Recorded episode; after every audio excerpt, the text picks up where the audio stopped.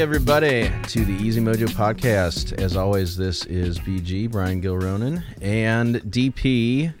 Daniel Peterson, what's up, everybody? Oh, good times. And today we have a very special guest. We have Joe Macheret. What's up? Macheret. I'm going to No. butcher his name just it's like. Maturette. Maturette. It is Macheret. I knew that. I said it right the first time. Yeah. Yeah. Um, Joe is, uh, besides being an amazing human being, a very handsome man. Uh, a new, uh, just bought a new car today. We're very excited. Oh, stop. And, um, you know, bitch and that's private. too, man. uh, Joe's a really gifted musician, y'all. I mean, I Mhm. can't really. I, I, I'm kind of in awe of this this this man right here. I mean, um, kind of any string instrument. I'm sure we'll talk more about your other musical abilities, but um, singer songwriter does solo stuff. Does the Tillers, does Joe's Truck Stop, does the Northern Kentucky Bluegrass Band, does Truck Stop Waterfall, and many, many other projects in Mhm. between. So we're we're really lucky to to snag him for one evening here to do this recording. Thanks for having me. Yeah, thanks for being here, Absolutely. man. Glad to be here. I'm kind of amazed you were available. yeah. Hey, man, I was gonna make time for y'all. Oh, shit. That's gonna be a fun one. All right, Joe. So you know, not everybody knows who you are. We're trying to get your your stuff out there, obviously. So tell us about you. Where uh, are you a Northern Kentucky Cincy guy? Yeah. Okay, sweet. Yeah, I was born uh, north of Cincinnati, a Mhm. neighborhood called Montgomery, Mm-hmm. Symmes Township. Uh, grew up there, and uh, now I live out on the west side, out in Sayler Park, about ten minutes from Indiana, right on the Ohio River. Mm-hmm. You can see Mhm. the hills of Kentucky from my front porch. Oh, Yeah. Oh, That's it's nice. a nice spot. Yeah. I like it. Yeah. very good, very good. So, what was you know growing up Joe's life like? I mean, was music always part of the deal? How did that come about? Yeah, music was always a thing in my life. Um, my mom was a really talented pianist, and uh, my first memory of her, and one of my first memories in my life, is of her playing uh, this upright piano that we had in our music room.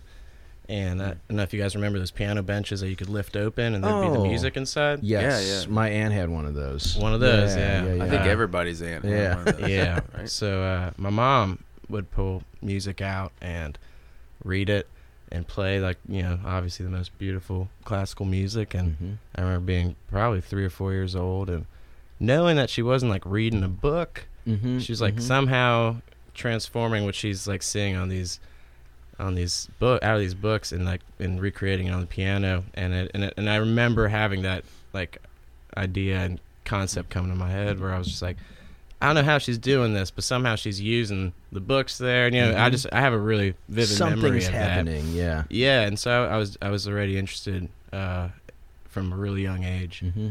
And then uh, my older siblings started playing piano Mm-hmm. and and then I was right there after them. Nice. Started up playing piano when I was five. Five. Five years old. Wow, Yeah, that is wild. yeah. So, Hmm. when did uh, you know? I talked about strings, but what else do you play? I mean, guitar, fiddle, obviously. Yeah. Um. So I started on piano, and then when I was ten, I made a deal with my dad that if I played the at the time what I called the violin Mm-hmm. Mm-hmm. for one year, that he would get me either a guitar or a banjo. I wanted a guitar or banjo. He said I had to play for at least a year So a little, on the fiddle or violin before you I were ten. I was ten, Okay. and uh, so a little negotiation with pops. yeah, I see that. And so I remember like marking the days off on the calendar Mm-hmm. and like running once I was done with my stupid year of violin. I could finally play the guitar or the banjo.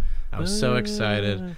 And uh, Here you go, Dad. yeah, and then Take uh, this I just remember back, he Dad. was just like, "What's this?" I was like, "I'm done playing the playing the violin." It's and he one was year. Like, he was like, "No, you're not." And then I didn't get a guitar for years. I didn't get a banjo till way after that. You know? Oh. But I, I, he made me keep playing the violin. So then Huh. after a bit there, I started picking up the guitar and the banjo, mandolin, Mm-hmm. the bass. Um, yeah. Did you? I mean, you play a lot of bluegrass, a lot of Americana. That's that is definitely the wheelhouse. Mhm. Um, that I first got to know you. You know, you know, seeing you with the Tillers and you know Joe's truck shop and all truck shop. I can't talk. Joe's truck stop. Yeah. Proper enunciation. You're on the record, people. man. I know, right? Come We'll talk about that later. Um, but you know, did you so playing viol violin? Did you ever, before you got to guitar and, and banjo and on and on, was there any inkling of, oh, I want to play this like a, you know, quote unquote fiddle? Kind of had that folk music in you, or was it always like classical? This is what it's going to be. Um, I didn't know uh, for years that I could do anything but classical Oh, music. okay, cool. I wish I did. Like I Yeah. feel like that's holding back kids all over the Mm. country, if not the world, that like maybe can't connect to classical music the same way, Okay. and you know have no idea that they could be playing all these other styles on their stringed instruments, Mhm, whether it's mhm. jazz or blues or bluegrass or old Mhm. time or whatever. And so uh my first introduction to that stuff was my dad uh he is from Russia Mm. Oh, and so he that's cool. he, and he never really listened to much music. Mhm. Uh, he said he listened to, I mean, he would listen to some classical music here and there, hmm and he listened to uh, the Gypsy Kings. Oh, He yeah. loved the Gypsy Kings. Oh Yeah, yeah. yeah. Okay. And then he would ironically tell people in his thick Russian accent, "I love the Dixie Chicks," just to be silly, you know, because he had this thick Russian accent, and people would always be like, "Really?" Like obviously, like it's a joke, you know. Yeah. Uh, and so I don't remember ever listening to the Dixie Chicks. That's amazing. But uh, my mom, um, she uh, she passed away when I was young, but she oh, was no, a, man. yeah, she was a really great musician, and so Yeah. um, uh, the only thing I really, only reference I really have for the music that she was into is that I found some old notebooks of her, and like phone books, Oh, okay. where she like name certain songs she likes. She would just like take a note of them, Oh, you know, wow. and then write Yeah. something down, and and so like I found a couple of them, and and, and been like, what? Oh, that's cool, and you know, and then Mm-hmm, gone and looked up some of the songs and stuff. So. Could you tell um, us, not to get too personal, but Uh, man, it's been years. Yeah. I just remember um, being surprised by kind of like uh, how far out some of it was. It wasn't like stuff that's not- that was that mainstream, but there'd be Mhm. like some really cool '70s, '80s R&B, oh, cool. um, some like old rock and roll songs that she would find. I don't even know how she would find them. You know, Mhm, I have no mhm. no idea. You Hmm. know, um, but anyhow, uh, so yeah. So then uh, another thing for finding you know all the bluegrass and stuff. Um, I went to a, a Quaker music camp for like seven years, seven summers, Whoa. uh, called Friends Music Camp. Okay. A, a Quaker music camp. Quaker, Okay. yeah. Um, and uh, and it's still around. Friends Music Camp. It actually moved. It used to be in Eastern Ohio. Oh, okay. um, on this Quaker boarding school's campus, Mhm. uh, Olney Friends School, and now it's over in Indiana. Oh, Um, okay. uh, definitely. Uh, if, if there's people listening that have kids, look into it. Uh, Friends. sh- Friends Music Camp. okay. Shout sure- out Friends Music Camp. Shout What out Friends? Music Camp. I'm sure it's not that different from when I was going there because the uh, just the spirit of it uh, was so special. Um, I definitely want to give a real proper shout out to Yeah. Friends Music Camp. Awesome.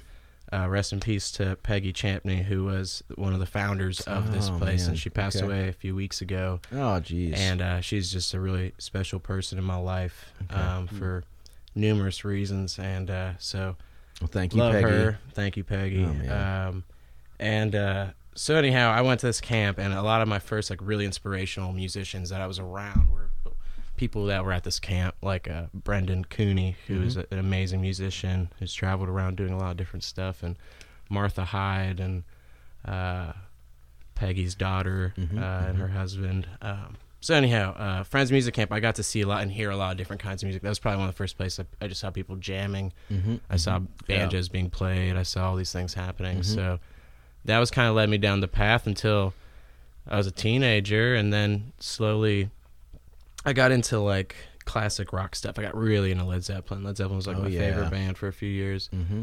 uh, my high school years, and uh, but I kept looking into who they were inspired by. I was always thinking like.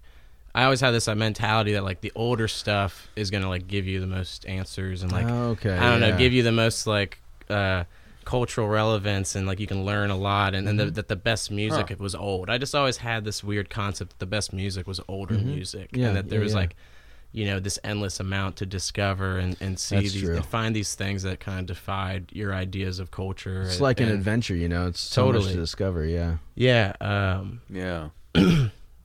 Excuse me, let me grab a sip here. Oh, you're wet, wet your whistle.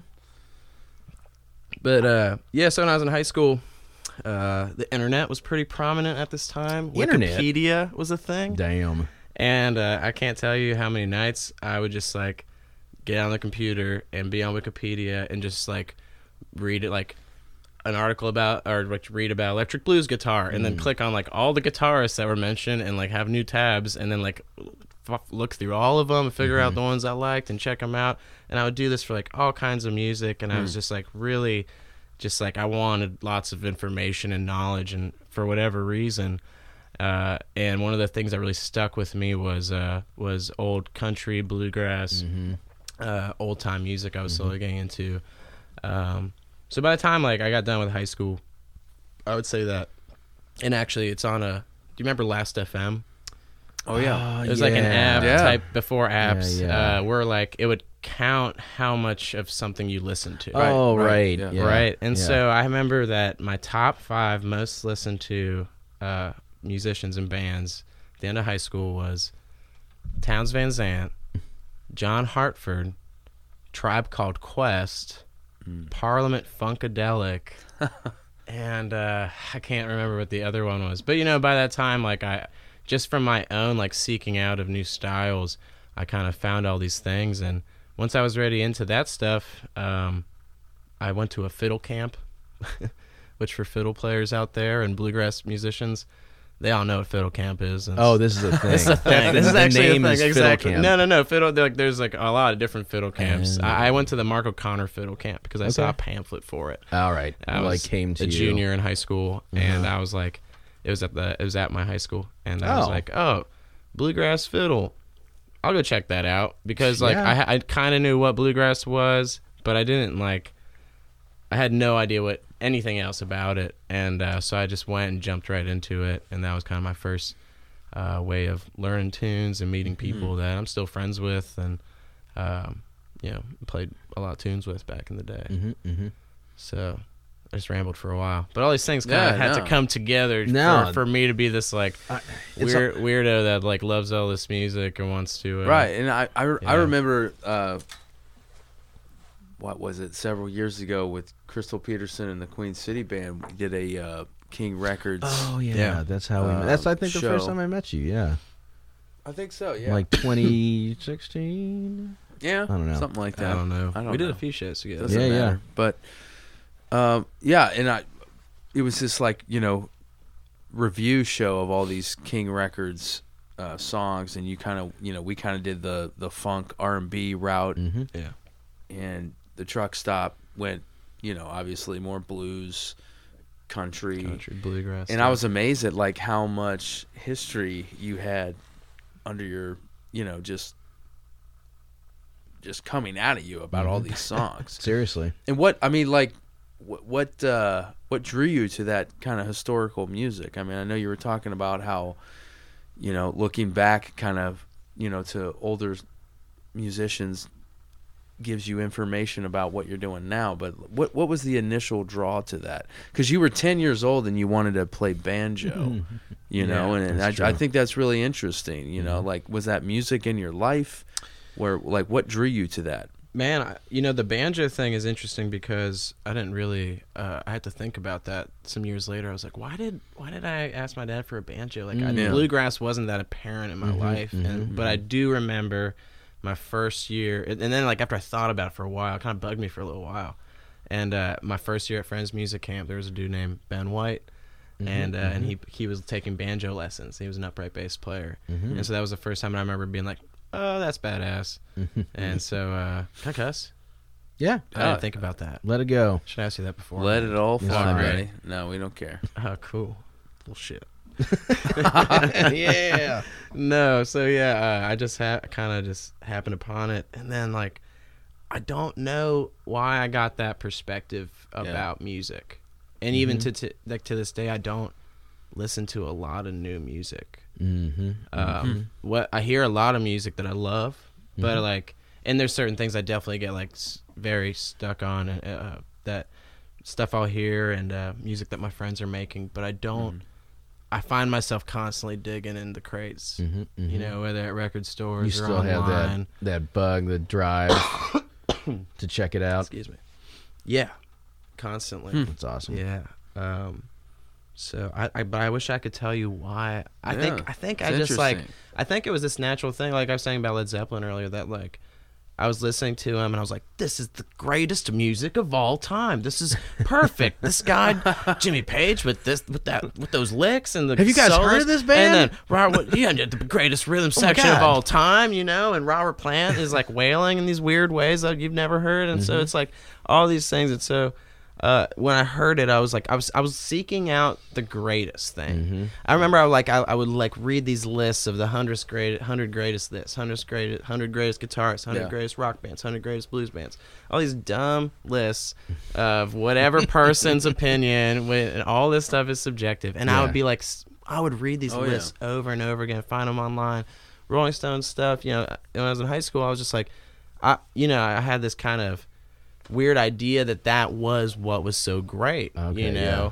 and so I remember like you know Led Zeppelin was obviously like one of the great rock rock rock bands, and and they're you know I got really into them, and not Mm-hmm. just because like other I read somewhere that I should like there's plenty of other bands I didn't get into that like, Yeah. I'm not gonna sit up here and On those lists. talk shit about uh, uh any uh, bands that people love, but Yeah, sure. but I like fell in love with Led Zeppelin, and then I was thinking like, what drove them here? Mm. You know, Yeah. I think that's what it is. Is that like, you know, it was this like natural progression where I was just like, why? How did they do what they did? And Yeah, then why and did then they do that? Why were they so inspired, and what inspired them? So Mm-hmm. then I was like, naturally, I was reading books about Led Zeppelin. I was watching like bootleg documentaries Yeah. Mm-hmm. and stuff, and then you know, learning about who they were into, and then and their personalities like kept working people. back. Yeah, totally. Well, and that I mean Led Zeppelin. If you get into it, I mean that would take it back to the blues, right? Yeah, exactly. You know, and so is that's that kind of where exactly. Yeah, Huh. I uh, yeah, yeah, yeah. I remember that uh, right after I got into Led Zeppelin and I got really into checking out what they were into. I, me and my dad went to Half Price Books and I got uh, Oh yeah, uh, Slim Harpo's Blues Dictionary. love that place. Uh, Nice. yeah. Yeah. No, no, it's not Slim Harpo's Blues Dictionary. It's Willie. Uh, yeah, it is. It is Slim Harpo's Blues Dictionary. Mm-hmm. Yeah. But and that was kind of like, and that was probably like maybe 14 or something. Then, Okay. That 14 or something. I got into. I had this double album of blues stuff, and then from the the I was like really into that, you know. Yeah. And then I, I started finding that intersectionality between blues and old country and Hmm. and and bluegrass, and so it was it felt it felt really natural. Mhm, mhm. And then uh, that that it all kind of worked out that way. Yeah, Hmm. Um, because now I just love playing all those styles.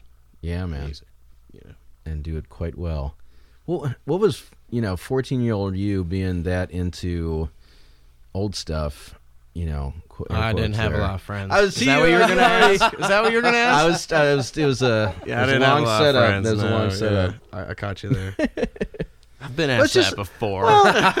It's just not You didn't have your any friends, did you? typical. I didn't say it like that. Come on, man. That's hilarious. Beat you to it. Yep, beat me to it. I guess it was a lonely life. Yeah. Uh, no, I didn't. I didn't. You're just so fl- you're so tickled. I had, yeah. Well, I had a few friends I was I was able to connect with about certain things, That's and good. I think that that was actually one of the things like probably that kept us connected through Hmm. time was that we had these experiences a lot of times in something music related. Mm-hmm. Right. you know, I know that I can like think back to several friends that I might not talk to all the time, but if I like saw them, I was like, dude, remember that time we were listening to that and that Mhm. happened? Yeah. You know, music was a big part of the memories that we were making. Mm-hmm. Um, and so, uh, no, I didn't have like a lot of friends. Mm-hmm, I, I did have some good friends, but you know what? what, what Well, it seemed like you were kind of already working in a way, Hmm. like at your craft. You know what I mean? You were Mhm. busy. Yeah. I Yeah. mean, Jesus, man. I mean, you know, what you were studying and what you were doing, and yeah, you know, takes up Mhm. a lot of time. Mm-hmm. yeah. And my, my my dad was pretty strict too. Ah, yeah. Um, so yeah, there wasn't like a lot of leeway uh, to get in trouble, Mm-hmm. but I still found so many opportunities. so Uh, I got in my own way too, uh, without Yeah. a doubt. But um, but yeah, you know, actually, like what what definitely started changing was when I started getting a, you know, as far as like you know, it wasn't just like not having friends or anything. I don't mean Mhm. to just like dilute it to just that Yeah. simple idea. It was it was that like I felt socially awkward. I Mhm. felt like I came from this like immigrant family Mm-hmm, with one dad Yeah. that like I felt like I said things that were weird. I still do.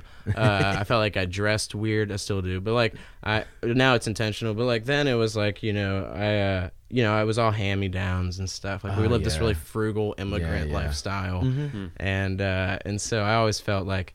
Man, I wish I had some of those cool Nike basketball shorts and Yeah, stuff man. like that, but I never had them. You know, and you look like you're about to cry there for a second. I'm not. No, Uh, I'm just it's like, listening. Damn, to this is tear jerking. Give that boy his shorts. Can you start? Can No, you I'm- play I'm the not fiddle there right yet, now and talk? Can we do that? uh, no, um, but you know, it. What's cool is that like, if you don't give up on yourself and who you are and what you love, like, and you go out and you experience life, you're gonna find people that also love those things, Mhm. you know, and that's that's that's been such like a special thing. Where like years of feeling so, like, uh, just on the outside kind of, Mhm. and I still can feel that way. But but now there's like a community of, of, of us Yeah. you know, of us weird outsiders, Yeah. you know, and Sure. like, so Yeah, man. Doing some pretty cool stuff, totally, you know? yeah, I mean, so jump into that. What, um, you know, I think people would recognize your name most from the, the Tillers. I mean, Mhm. that's, that has, uh, you guys have had a lot of success, really. Like, I would say. Um, Yeah. Well, like, how long has that band been around? they've been around for twelve years, years, and I've been in the band for around four and a half years. Okay, okay. What were you getting involved with before that, like band wise, when you start connecting, you know, doing that kind of thing? Because it sounds like you worked on, like Daniel said, your craft quite a bit. Yeah, At, Uh, yeah. well, I moved up to Boston when I was eighteen. Mm-hmm. Uh, I went to school there for a bit, Mm-hmm. and uh, me and some friends started a band called Joe's Truck Stop. Oh, And Joe's Truck Stop's the oldest No one. shit. I didn't know So- that. Interesting. Damn. So this was like uh, cool. Yeah, so Joe's Truck Stop started in 2010. wow. And it started, uh, it was me, Lucy Cochran, uh, Melissa Wright, Ben Walters. We were at the Grey Fox Bluegrass Festival, Mm-hmm. and we were all going to hop around some different bluegrass and old time festivals that summer. Okay. Um, I think I was like 19 years old or something. Mm-hmm. And so we all knew we were going to go to the Galax Old Fiddlers Convention, which is Okay. like the oldest music festival in the country. That It's was like- hmm. the the goal. it was like it's like seventy fourth the third year then. I Okay. think it's like it's in eight no, I don't know. Maybe like the seventieth year or something. And uh and it's got this huge contest. Like the main entertainment for people that don't play and want to jam with other people is like go watch people in the contest. And there's like people that are insanely amazing and people that like just uh just wanted to get on stage and play some goofy stuff. Um and so uh we needed a band name. We needed a band name to sign up with and uh, so me and Lucy had our, our the name of our campsite by way of Ben and Melissa was Joe's Truck Stop, which was just like a tarp and a two by four holding it up over the bed of a pickup truck. And uh, Ben and Melissa call it Joe's Truck Stop, and so they we use that for the band name for this contest. And then we went to Galax, Virginia the next month, and we competed in the contest as Joe's Truck Stop. And we placed out of like 150 Damn. registered bands or something. We got 14th place. okay. Uh, and that was like, yeah, and I was, I, it was, it was amazing. I mean, that was like I had one of my most like uh, life changing musical moments getting to play on the stage Mm. yeah. in this contest. And I was pretty new to old time. I was playing mandolin in this band, and I just what would happen. This is a pretty crazy uh, thing that would happen was that you would if you watch the contest and it's the band contest, especially old time because there's like uh, traditional, it's traditional, you know, fiddle and banjo music, but also there's a traditional dance with it that's flat Oh. footing. Okay. And it's kind of like mountain clogging. Right. Okay. It's called flat footing. And so there's uh, all these seats and there's these stands for people to watch this contest happening. And the band contests are Friday and Saturday night, big deal. And they have these huge dance boards laid out, which are just like plywood Oh. boards, Okay. right? Oh, to make the sound for. Well, no, it's just like they're just like laid out on the straw and the grass Oh, and the mud. okay. And what happens is like as the bands play, when a band is like rock and rolling and they're badass and they are like flying, Mm-hmm. people will jump out of their seats and they'll go to the dance boards and they'll dance. It's amazing. It's it's like the most. It's it's so natural. Like it's it's it's it's like the thing that you miss in like that not happening in other venues Yeah. or miss happening where like people don't just go dance to like rock and roll and Yeah. great music and Yeah, stuff yeah. that really like gives gets your energy up. You know, Mhm, people just kind of stand there and bob their head maybe. So most people just cross their arms and stand there and watch like a badass rock and roll band. I know that's you know, but here it was like it hurts. these people want to continue this thing that they're all a part of and it's in their community Mhm. and and and they run down to these dance boards and they start running and so when we were playing uh i remember when we kicked off and we started we were just playing this fast ass tune Mhm, mhm. we kicked off and like people just jumped up and i just watched like i'm holding the backbeat playing mandolin and Mhm. she's like you you know you're on the offbeats yeah. and I just remember watching these like waves of people's heads bobbing up Wow. and Yeah. down, you know, on the dance boards, and I was like, and I could hear my mandolin coming Mhm. through these huge speakers, Mhm, and I was mhm. like, whoa.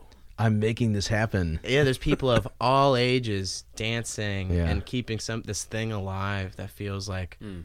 archaic Mhm, and mhm. today, you know, and like, and it was just like a, it was just this beautiful, really special moment for me. Where it was like, where I really realized I was like, this is what I want to do. Like, I want to make music that people can dance to, Mm-hmm. Mm. um, and and make music that affects people. And like that was before I was even focused on writing songs, because Mm-hmm. then later it was like I found how I could get the same kind of out, uh, you know, emotional reaction out of writing lyrics. You Okay. know, before that it was like all musical, where it was like you know, it was like, man, this is this is like one way to really touch people. It's the performance aspect, right? yeah, Uh, and just like, well, no, I mean, it's the Or the performance and it. that energy, yeah, but also like part of that was playing like dance music yeah, too. Yeah, right. The know, actual like- music itself, yeah. yeah. which like a lot of a lot of stuff that isn't just like the kind of stuff you hear on the radio or something or, and stuff isn't really dance music. Whereas like a lot of older styles like were dance music. Mhm. You know, they were predom- like for that purpose.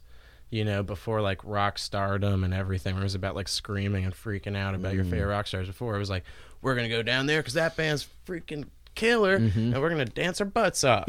you know, and it's like, so that I liked, I love that. Uh, th- that's like an attitude. That's like a tradition that I want to be a part of keeping alive. Is is that idea that people should dance and like and let go of of these things, these the chains of Yeah, man. whatever. What's the name of the town and uh what's that movie where they can't dance in town?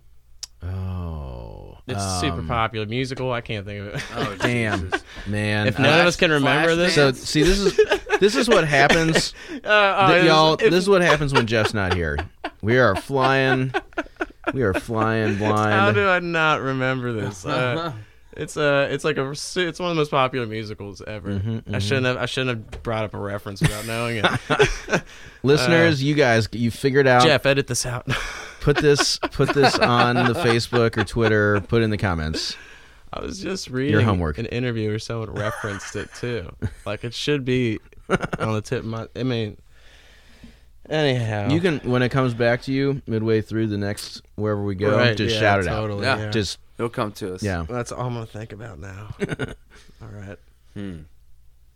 So you were you were making the community happen, getting people moving, but then you found that writing gave you emotions too. Yeah, that's that was a thing.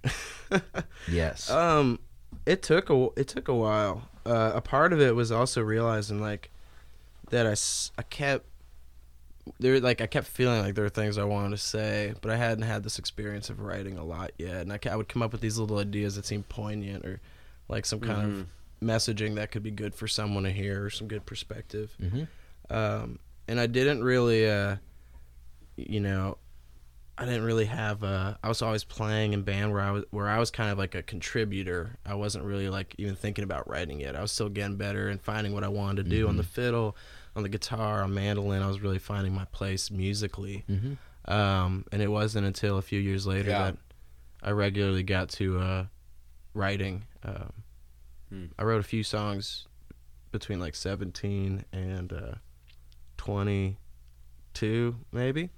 And then like after that, since then, I've written like 20 songs or something, you know, that I, that I like a lot, you know. Nice. Uh, so I don't know. It took a little while for it Mhm. to happen. Yeah. But uh, but since then, that's been definitely a big part of uh, my creative outlet. Mm-hmm, mm-hmm. Uh, yeah, I, I, I feel I feel like the most out of being able to share perspective and feelings in song, um, and being able to share that with people and connect with people over those things. And I have like a, you know, my sense of humor that Mhm. that's my own, and I have these other things that I love to draw on, and uh, so it's nice to be able to connect with people on Yeah. something that to me, you know, it's like you probably know the feeling where like you want to make a joke or you make a joke and you're like people probably aren't going to laugh at this or they don't at all but to you it was funny enough Mm-hmm. Yeah. just to say it out loud and Yeah, you, right. you know what i mean in the world. so like i gotta validate those jokes and so you know i just put those in my songs you know so so someone comes up to me and like i get it man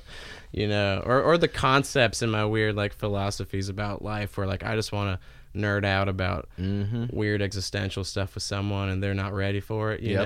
know? and like so so sometimes I can just do it in a song, you Uh. know. Yeah. Yeah. I remember. Um, I mean, I've seen you in, in some of your different projects is, is awesome, and you know, unique in its own way. But watching you, I think I saw you do a show at the Comet, uh, a really cool venue in in Northside neighborhood in Cincy. Yep, yep. Um, you did this solo act, and it was pretty much you know the Joe show. You just you basically told stories about the songs you did. It was like what what was that behind the music or storytellers or whatever. Oh yeah. I mean, that was one of the most enjoyable times seeing Yeah, you do your thing. You know, Thank you. I love I, it. I, lo- I really like I really love doing that. Um, it's just been like a weird thing to find balance because I also like still love the make making people dance. Oh, yeah. you know, which I think is this like at this point otherworldly sort of feeling that people get because it's so like it's just not the norm anymore. Mm-hmm. But um, I I I think that everyone has like a special story to tell, and I think that everyone has something unique to contribute and offer to like a, a more positive future. Hmm. And so I, I I I often really hope that by sharing my stories, um, and and and what they've inspired me to say or do, um, will inspire other people to look at their lives, um, like a like a story, you know, where you know that what you're going to do in chapter two is going to affect you in chapter five. You mm-hmm. know, where you know that mm-hmm. you have to be a certain way because there's this karma to it, you know, and like, you know, anyone can believe in whatever they want, but I can get some peace of mind out of like having some sort of karmic conceptualization for how to live my life Yeah. you know, because I'm not, I don't have to feel the shame and guilt of being an asshole. you know what I mean? And and I think that you know that reflects in everything too. Hmm. Uh, Yeah, man. I mean, forgot how we got here. that I'm glad we did though. Honestly, I mean, I, that's that that's you know we're that's really Yeah. cool stuff. Thinking about well, the, the Oh, message about thinking about your future and the person you want, trying to be the the stories, trying to be the person you want to be, right? Yeah, and telling stories. Mhm. Yeah. Mm-hmm.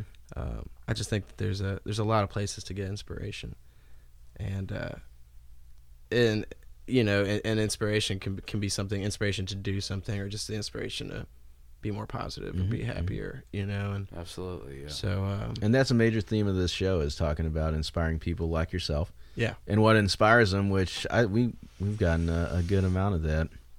Talking about, you know, so much of your life. Oh, what um I feel like I should have made more jokes or something. No. I was rambling a Hey, you still got time, man. Oh, It's all good. we um this might be a real devil for Jeff to edit.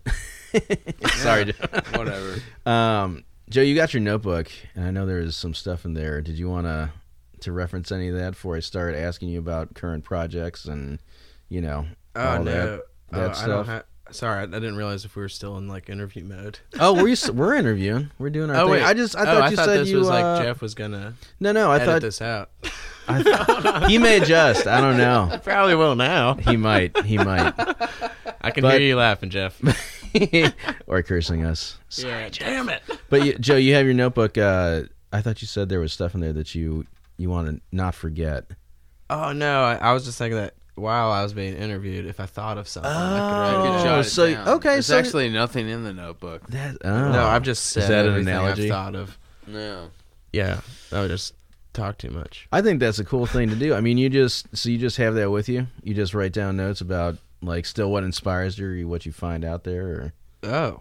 Well, the notebook was very intentional for this purpose of, All right. of the podcast. Hell yeah. Because I'm forgetful. Jeff, cut this, Jeff. or keep it. It could be funny, I guess. Uh, Good. This might be. All right. I ruined it. This might be the ruined it, beginning of the the B side.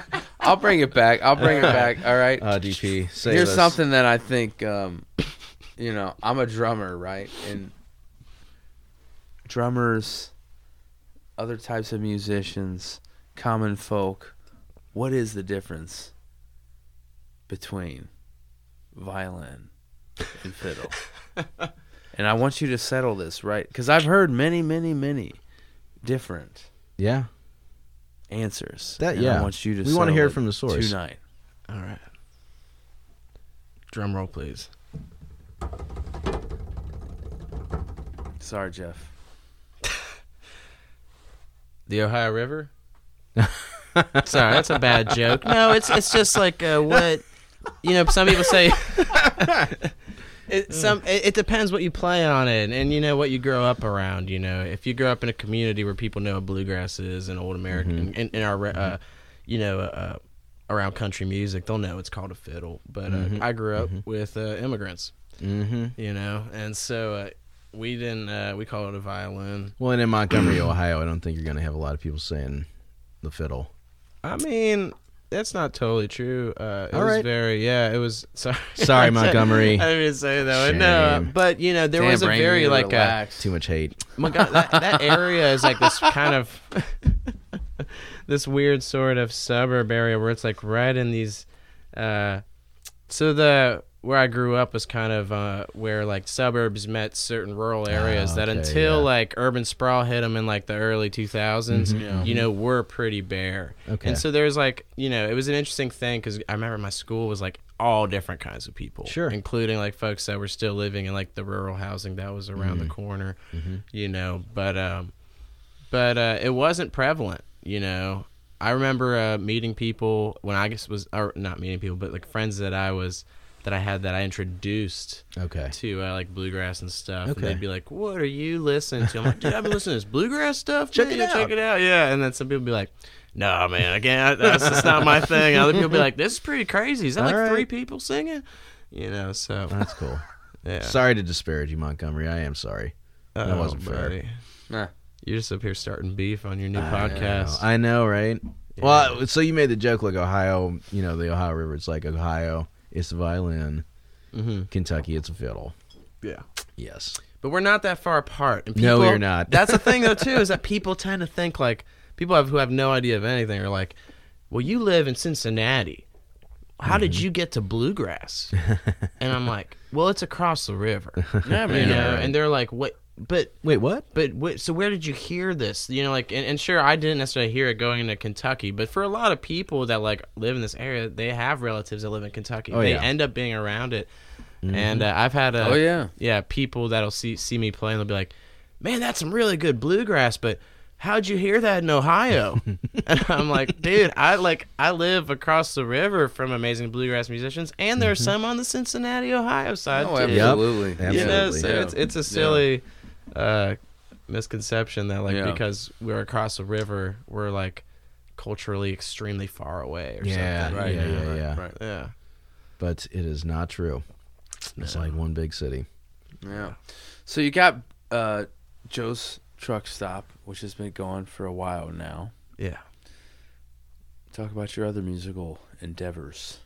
Oh man. Well, been with the Tillers now for four and a half years, which I've loved Yes. because uh, uh, when I left school uh, up in uh, up in Boston, I I really like. Whoa. I scratched my beer. That's pretty loud. We can maybe put some effects. on nice that, scratch. dude. Yeah, like a That's a good scratch. Megadome That's a good reverb. uh, when I left Boston, uh, it was really important for me to find a way to make a living playing music. Yeah, man. Um, I didn't I didn't like music school uh, Mm-hmm. in a lot of ways, and I, I thought that it was kind of, you know, a lot of people went to music school to study. What what they ended up doing is you go to music school and you study your heroes. They're like, here, transcribe these solos by these great jazz musicians. yeah. Transcribe this, do this, Mhm. you know. And so you're studying the, your heroes who didn't go to music school. they all went and had an experienced life and worked Yeah. and they worked their way up better and better gigs and they Mhm, kept mhm. working on their own original material if that was the direction they went in Yeah. but they were constantly working they were constantly experiencing what it's like to to not to try and make it Yeah. artistically and, and in this field you know and so i felt like uh i felt like the longer i was in school the more i was just like distracted from what i could actually do if i just went and did it Okay. and Yeah. so when I left, um, I went on the, I went on the road right away. Actually, I Mhm. of left school in the middle of the semester and went on Mhm. tour. Well, I went to yeah, man, we- we went to the gate. We went to Cliff Top in West Virginia, the Cliff Top Old Time Festival, and Mhm. the Galax Old uh, Old Fiddlers Convention, and then my tour started with Joe's Truck Stop for three and a half weeks or something Oh, with my buddies. Sam Franklin and Chris Griffin on the Uh-huh. upright bass and and we had a blast and it was like a mess of a tour. I, Yeah. I organized. I never organized a 25 day tour before. You Yeah. know? so it was like Damn. crazy and random and wild mm-hmm, mm-hmm. and uh, but it felt it felt really good. And then I got home and I was like stuck at my dad's place and I was like, oh man, what do I do now? And so then I yeah. contacted uh, some folks that I'd met at a show, uh, another band I'd played with, uh, and they were the Urban Pioneers. And Okay. I sent them a message, and I was like, That's "Hey, when yo." we. Yeah, I wanted to talk about. it. I'm glad you brought that up. Yeah. So I I, uh, I contacted Liz Sloan, uh, who I love, and she's having a baby girl, Oh. I love her, and uh, I'm so happy for them. Her and Jared uh, of the Urban Pioneers.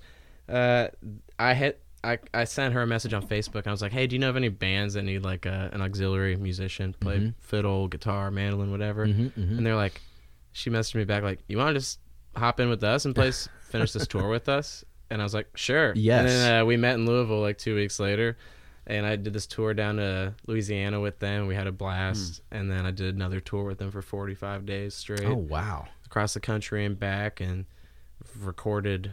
That was my last tour with them, uh, playing in the band. Mm-hmm.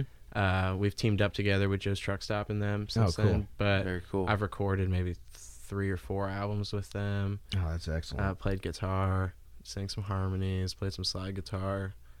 We did an old time record at my house uh, Hmm. that I recorded maybe a year or two ago. oh, So, cool. Yeah.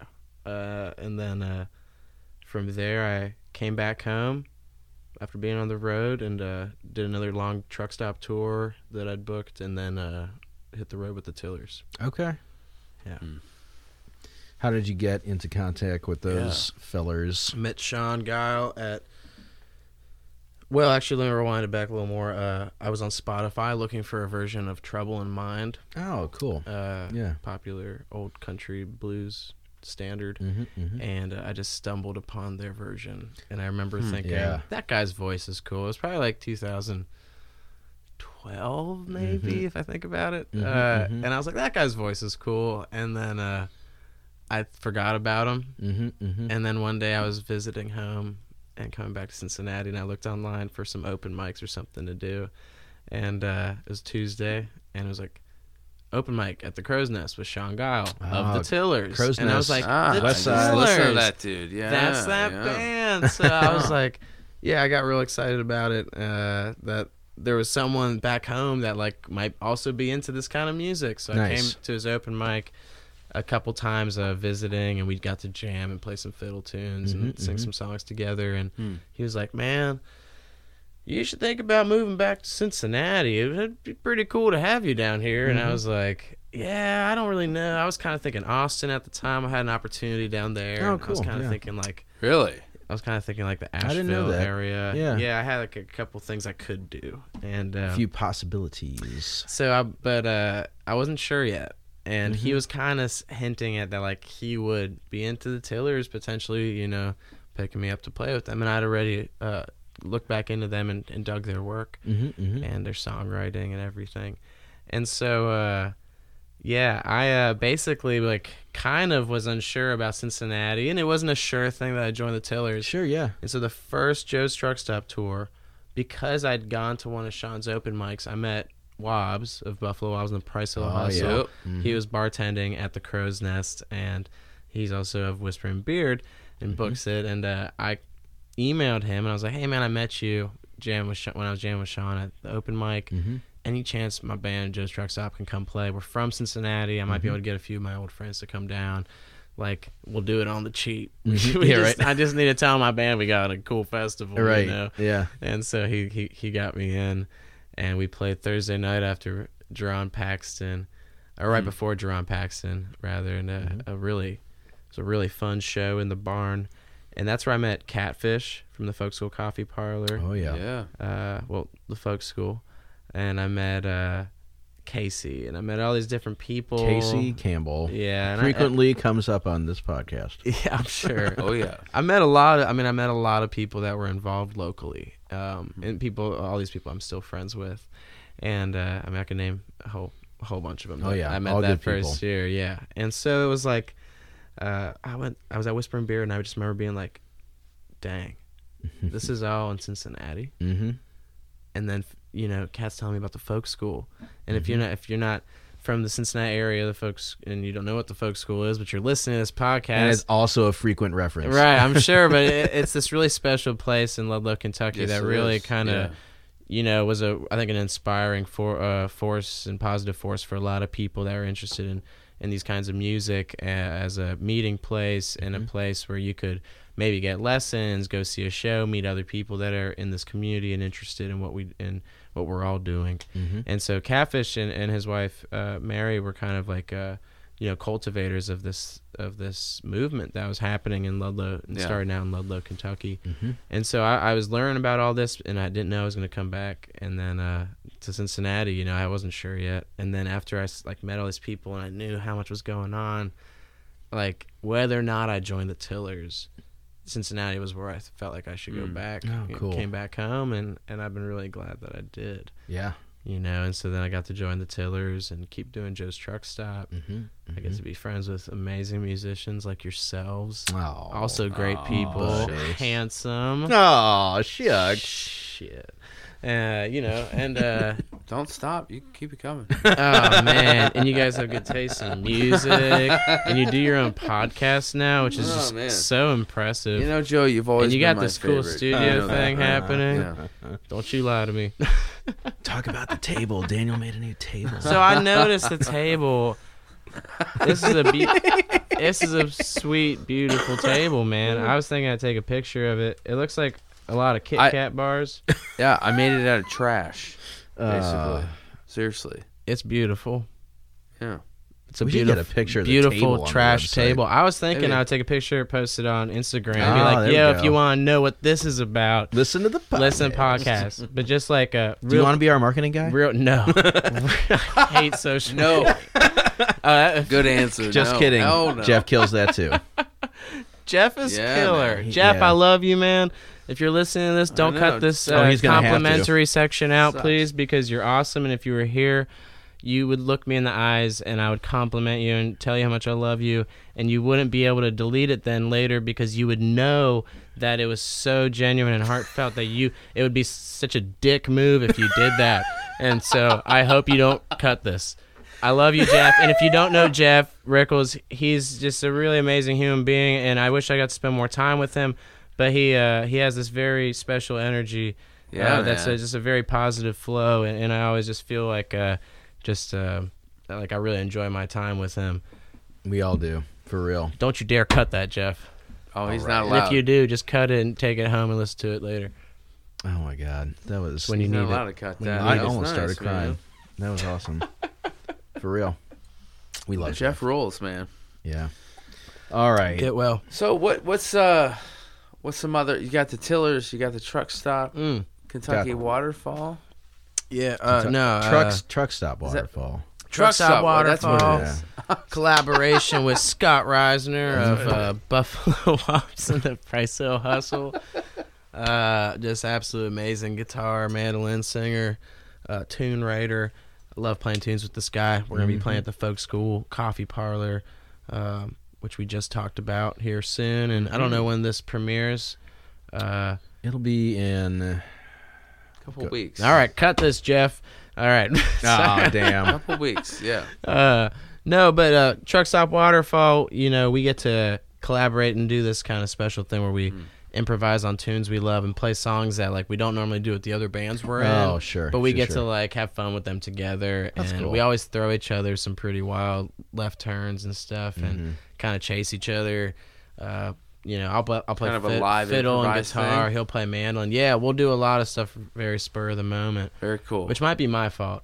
He might just be like along, along for the ride half the time because he's a lot of fun to like uh, to have that musical conversation with. Yeah, man. So if I'm like, oh man, I'm about to toss this in there, and he's Mhm. gonna, it's gonna freak him out for a second, you know. So I'll play this weird chord, and he'll look at me and be like, and then he'll get that look in his eyes, like, oh, I got you, and then he'll play something wild, you know, and just cool. take it up to the next level. So we get to like really feed off each other, and and uh, you know, I'm really into like. Uh, you know, kind of exploring that way of communicating musically and Mhm. being humorous and how to uh, evoke and emote different emotions Mhm, mhm. uh, musically and, and, you know without Mhm. singing you know on your instrument and so he's someone that picks up on that really well yeah. uh, really easily and Yeah. fluidly and uh, we get to have fun picking Yeah. together That's One of my um, first gigs, uh, like in the in, you know in the scene here, was uh, Tupelo Honey. Mhm. yeah And it was saw like a picture a you know folk Yeah, singer songwriter really good. outfit, and uh, Scott Reisner joined the ranks at a certain point, and Mhm. I was I don't know probably 22, 23, and got to play with Scott Reisner. You know, who was I mean. He- I I just felt like I, I learned so much from him. Oh, yeah. Just playing with him and like being at gigs with him. Yeah. You know, um, even he taught me a lot about just how to act, how to be, yeah you know, showing people respect. I love Scott, man. Mhm. yeah me and too. so, but he's always Very he's much. always down, Oh, yeah. right? If you're gonna throw down and you're gonna throw some left left yeah totally. thing or whatever, like Scott's there, man. He's ready. but I love that dude, man. Yeah. And I, I mean, he he uh he taught me a lot. That's and right. every time I try to tell him that, he's like, "Oh, whatever," you know. He never he never admits to it. And No, he's a very humble dude Yeah. Yeah, and, but uh, uh, he taught me a lot about you know yeah this is what a gigging musician is like. You know, Yeah. this is how you act and don't act like a, a fucking jackass. dude you know what I mean? Yeah. Like, you Words know, like- to but I mean, you have to have those people in your life, man. You Yeah. know, Yeah. I didn't want to like just and he's so tasteful. He's, such a so tasteful, musician. I know, I know. And when I played with him, it, it, he would, you know, that's what was highlighted. Yeah. You know what I'm Mhm, saying? mhm. yeah, And it was it was very special, man. I love that dude. yeah. I, I I think there's he might be on the show soon. I don't know. Uh, We're Ooh, talking about We're in it. negotiations. yes. But- hell yeah, Anyway, that'll be a fun Yeah. time. He's got a lot of great stories. and you Uh, two together are killer. yeah, we have a lot It's of fun, ridiculous. A lot of fun playing together. Um, shoot, yeah. Uh, we uh, we also well, so we we also play in the Northern Kentucky Bluegrass Band together. Oh, okay. Yeah, I'm just gonna ask, what is? I've not heard of so that. that's project. Tuesday nights at Sis's. Uh, Okay. on Monmouth in Newport, Kentucky. Newport, seven to eleven. He's not there all the time. He's kind of our sixth man. Okay. So it's me, Paul Patterson from Faux Frenchman and CSO on Mhm. fiddle, uh, Jeff Roberts from Comet All Stars, uh, Mhm. Brad Meinerding, who's played in you know countless uh, Cincinnati bands, Love you, Brad. others. Killer. Uh, he would be a great guest on the show for sure.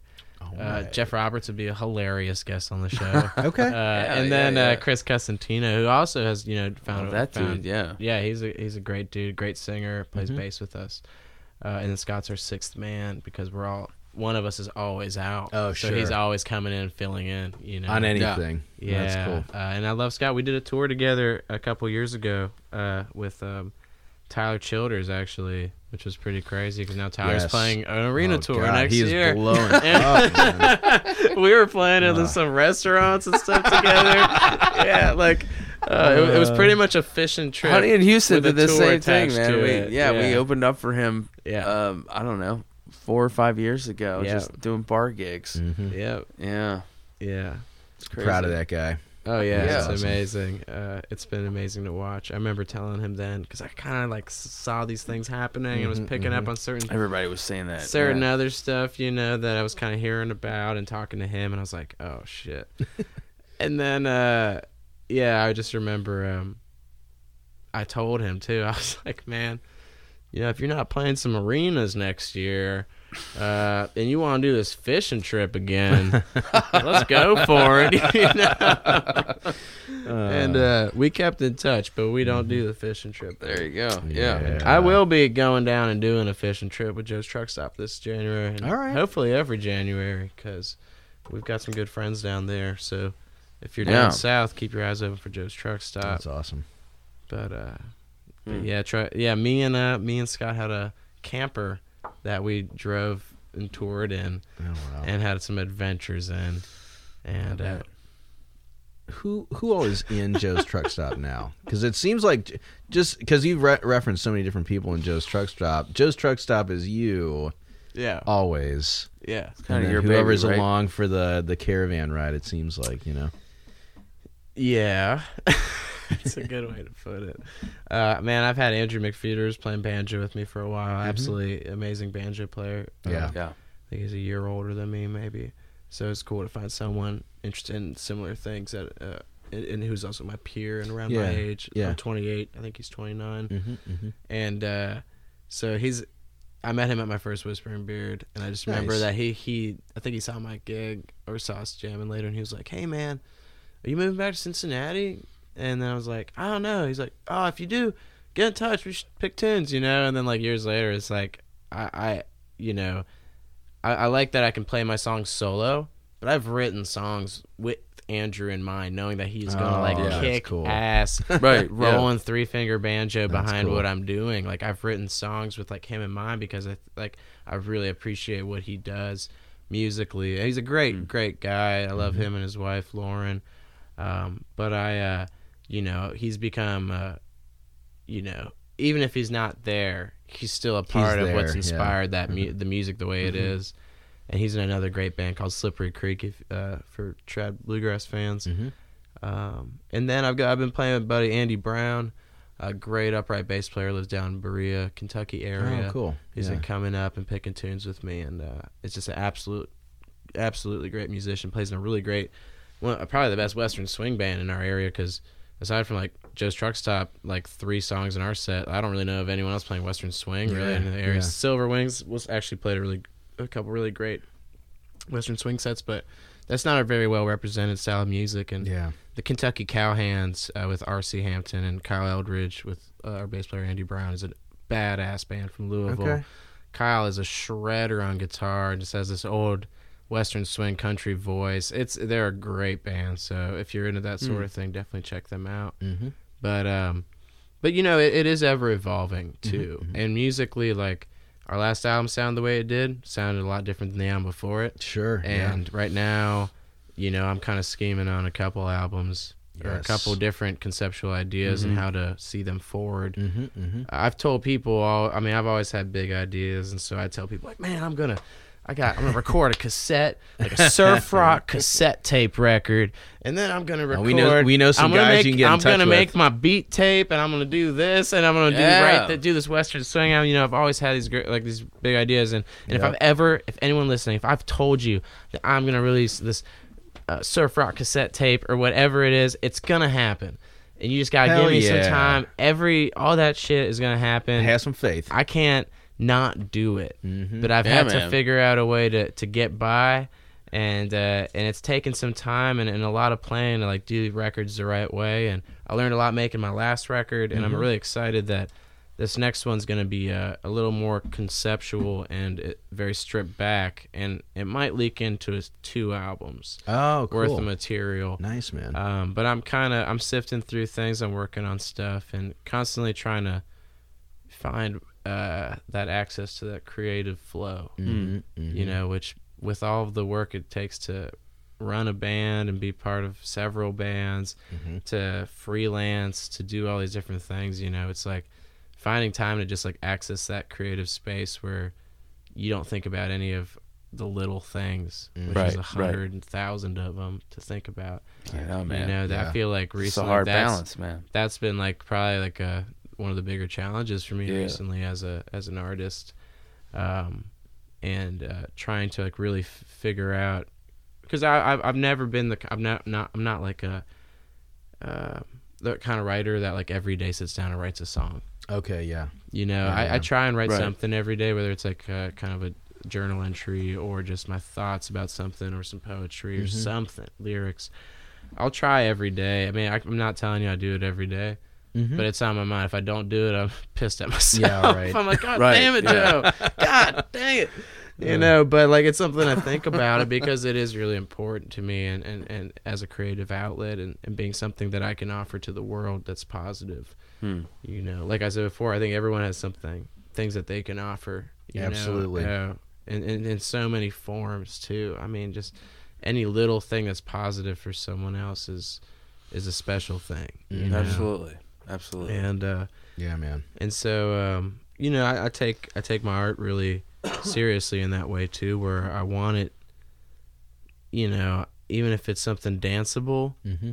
I want there to be more meaning to it I want to be able to share things that I've experienced in my life because I'm like I'm able to know that my life experience has been unique and you know I I've been trying to skip over stories in my head because I'm like I don't want to ramble on too long about certain things It's you know? a hey. But I'm sure a lot of other people have been on here too, thinking that like, man, like I got to kind of be selective what I'm, what Mhm. my stories are, and Mhm. because you know you're inspired from so many places and so many different things inspire your path.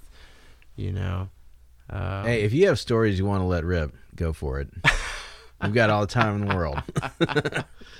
oh man, oh, I don't know. Um, shoot. Well, I mean, one question I've got, like just listening to you talk and, and kind of listening to, um, you know, how your how your musical path is gone. Mhm. It seems like you kind of started out in somewhat of a classical, um, you know, training. You know, the the kind of classical way. The the this is what you should do. This is what you should do if you're going to play this instrument. You know, and then at a certain point, you were kind of like, man, well, fuck this. Like, I'm not doing this. Yeah. Very and true. not that it's bad, you know, No. but like you found another, uh, you know, kind of another destination and on the whole thing, and I think it's really interesting. Yeah. You know, because especially being an artist and a musician, it's usually like you can do this or you can do this or that's it. Right. You don't have any other options, Right. right? Yeah. And I mean, that's that's what's presented to you. Unfortunately. Yeah. But it's not true though. It's not at There's all. many other options, right? Yeah, totally. And so what was that like kind of going, you know, you, you, you, you had a good taste of the conventional thing. You went to school at a a very uh, well-known music school, right? And then you left all that Mhm. yeah. and you've pursued all these different things and they all kind of come together. Yeah. And you've you've built a career for yourself and I can only imagine that your career is going to go even farther and grow brighter as as as time goes on. So, you know, what's that like me, leaving from the kind of conventional this is what you do to I don't know. I want to I like this other weird music that nobody else likes and I'm going to go do that. Okay. All right. If I'm gonna like, That's a big question. yeah, that's a good question. That, that, that maybe Hey that man, was you like said a- you, you, you open it up, bro. Yeah, you no, open it no, up. no. So I'm gonna try and hit you back here. Um, if I had to think about like a like a story arc for my career, not following the exact same specifications that like the typical one would, um, but but story arc kind of goes up and down, right? Mhm. and uh, Yeah. and it's supposed to settle at one point. So if Right. you imagine that sort of diagram, the sort of idea, um, when I was when I was in music school, um, everything was kind of taught a certain way. Mhm. There was only a few teachers I had that I felt like were really opening up my eyes. Like I mean, there was like little concepts about how certain things are that was like, oh, that's great to know. Sure. But as far as like really getting deep into like why things are the way they are, there was a or like you know outside of maybe like just having to memorize a whatever just for a test. You know, I felt like there was really not a lot of opportunity to really find like what to to to do things for the reasons that I felt like I wanted to do them. You know, I heard music and never was like, oh man, if I learn this math, I'll be able to replicate a perfect jazz solo from 1949. Uh-huh. You know what I mean? It Right. was never like Yeah. yeah. that was never my interest. Not to take away Yeah. from someone else wanting to do that because I think Yeah, that's amazing. I know people that have learned countless solos by Absolutely. amazing soloists, and I'm like, And that's a gift. I love it. That's I their gift. You know? I, if my but you know Right, that, for right. sure. I mean, and, and I think that's also an important thing to do is to learn other people's stuff and transcribe it Mhm. and keep it. You know, just to keep add it to your own going. vocabulary too. Those ideas, but um, I felt like uh, there was a very. I feel like there's like a billion ways to learn how to make music because Right. music to me is just sounds that you like. Yeah. And Yeah. so there's a lot of different ways. Like if you want to, a lot of people are so taken aback by learning music because when they think about like playing guitar, it has to be this really fancy thing or like Mhm. really uh, technically sound and like It has to be uh, perfect. exactly. Or playing violin or fiddle. People are Mhm, like, oh, that mhm. must be the hardest thing because all they can think of is like being like a soloist in an Right. orchestra, not just like squeaking in their living room until That- they're done squeaking we- and they can actually play a tune. You know. We had a guy on the other week from uh, Jess Lamb in the Factory, Warren Mhm. Harrison, talked about his upbringing was that like it has to be a certain Right. way, and that was Yeah. The Yeah. challenge for him was unlearning that. Yeah, Mhm. Yeah, and and actually, I, I had that. I had Yeah. that leaving uh, leaving school. Mhm. Uh, for anyone listening, I went to the Berklee College of Music. Mhm. Um, unless you got a full ride, I probably wouldn't recommend it. I don't think you should live in a. If you're an artist, I don't think you should live in a city that costs so much. Oh, it's brutal. and then, Yeah. uh, honestly, um, you know, I didn't think that the school was a place that was really uh, cultivating good art. I think it was Mm. cultivating how to create artist product okay, and how to get used to that Yeah. and doing that, you know, and then okay, and feeding that system, which wasn't what I was interested in. Mm-hmm. Yeah. And uh, Right. you know, I was really like constantly and like like you know, I was listening to this old music. I was always digging, but I would find these things that were so meaningful, like these great yeah.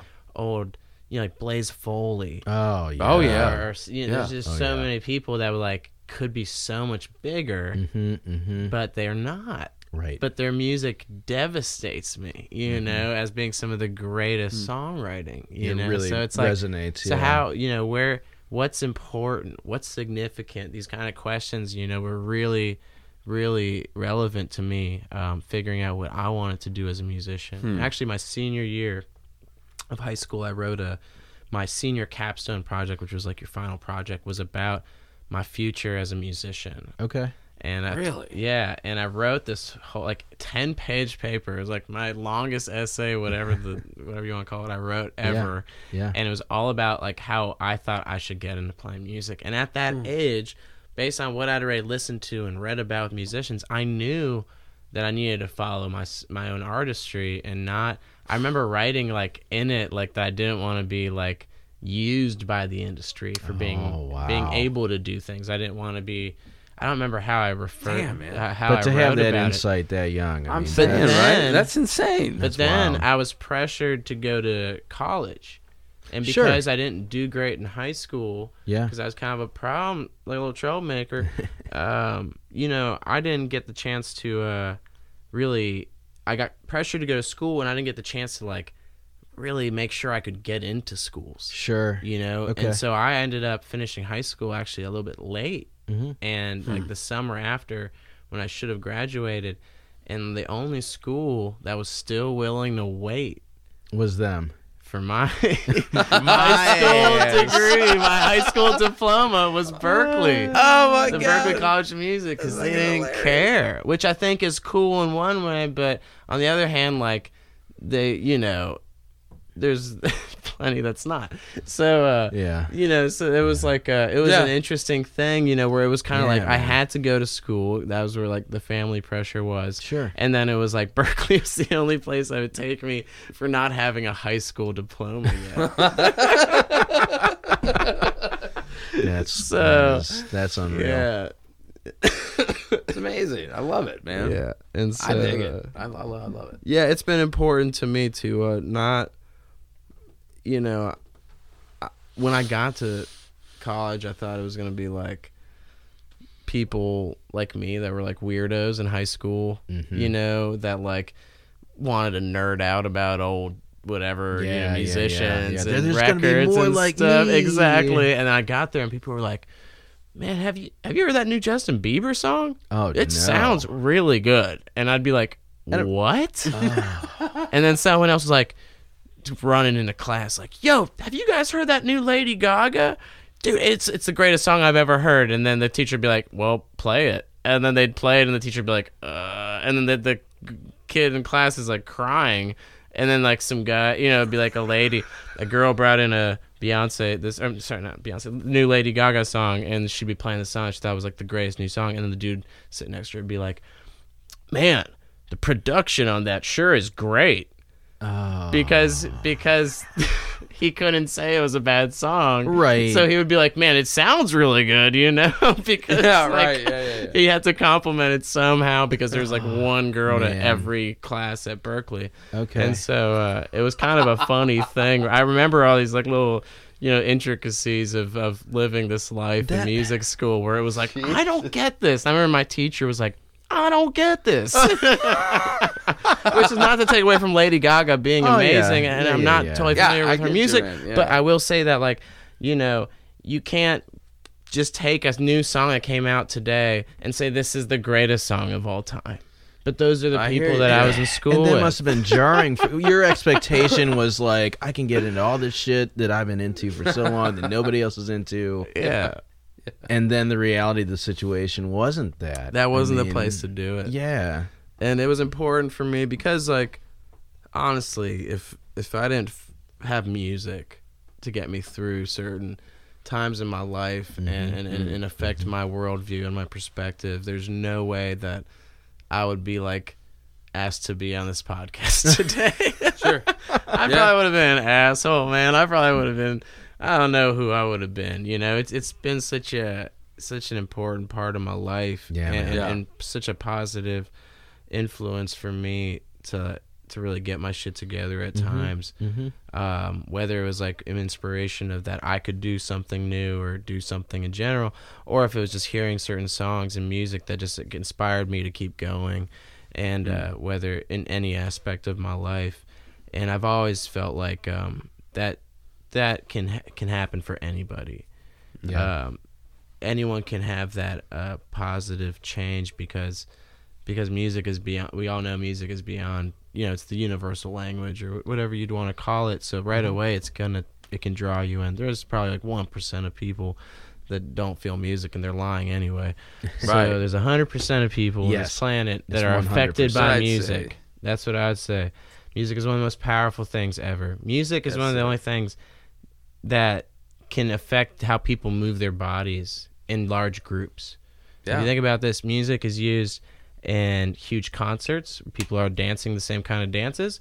Also used to have military uh, run drills where Oh, yeah. they're all in certain doing Yeah. the exact same The sort of same thing. choreography Right, because yeah. Mm-hmm. it's to a beat and it's to a chant or whatever. You know, music, the power of music is is is beyond what we're aware of. Yeah, you know, sure. and and, I, and and although I'm not able to access it all or able to express uh, every aspect of it, even Yeah. right now, Yeah. talking about it, I am aware that like the power of what I'm doing is beyond what I can comprehend, and, and that's been such a positive inspiration for what I do because I know that there's people that are affected by it and I get to talk to people you know who are affected by how I played the fiddle or how I about this song I wrote Mm-hmm. or that cool thing I did in guitar because they're a guitar player too and Mm-hmm. that kind of changed their perspective a little bit on what they were doing you know so it's like all these things I mean add up and they have over the years to really you know uh, guide my path for what's important to me and like I never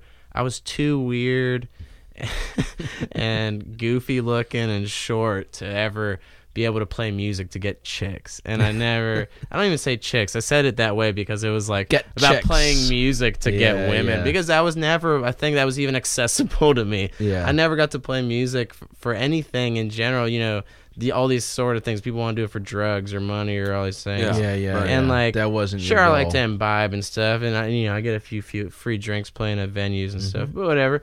Like in general, my my goals were never um, for any of these material things or just these Yeah. ego feeders. It was always like I felt something that was happening. Yeah.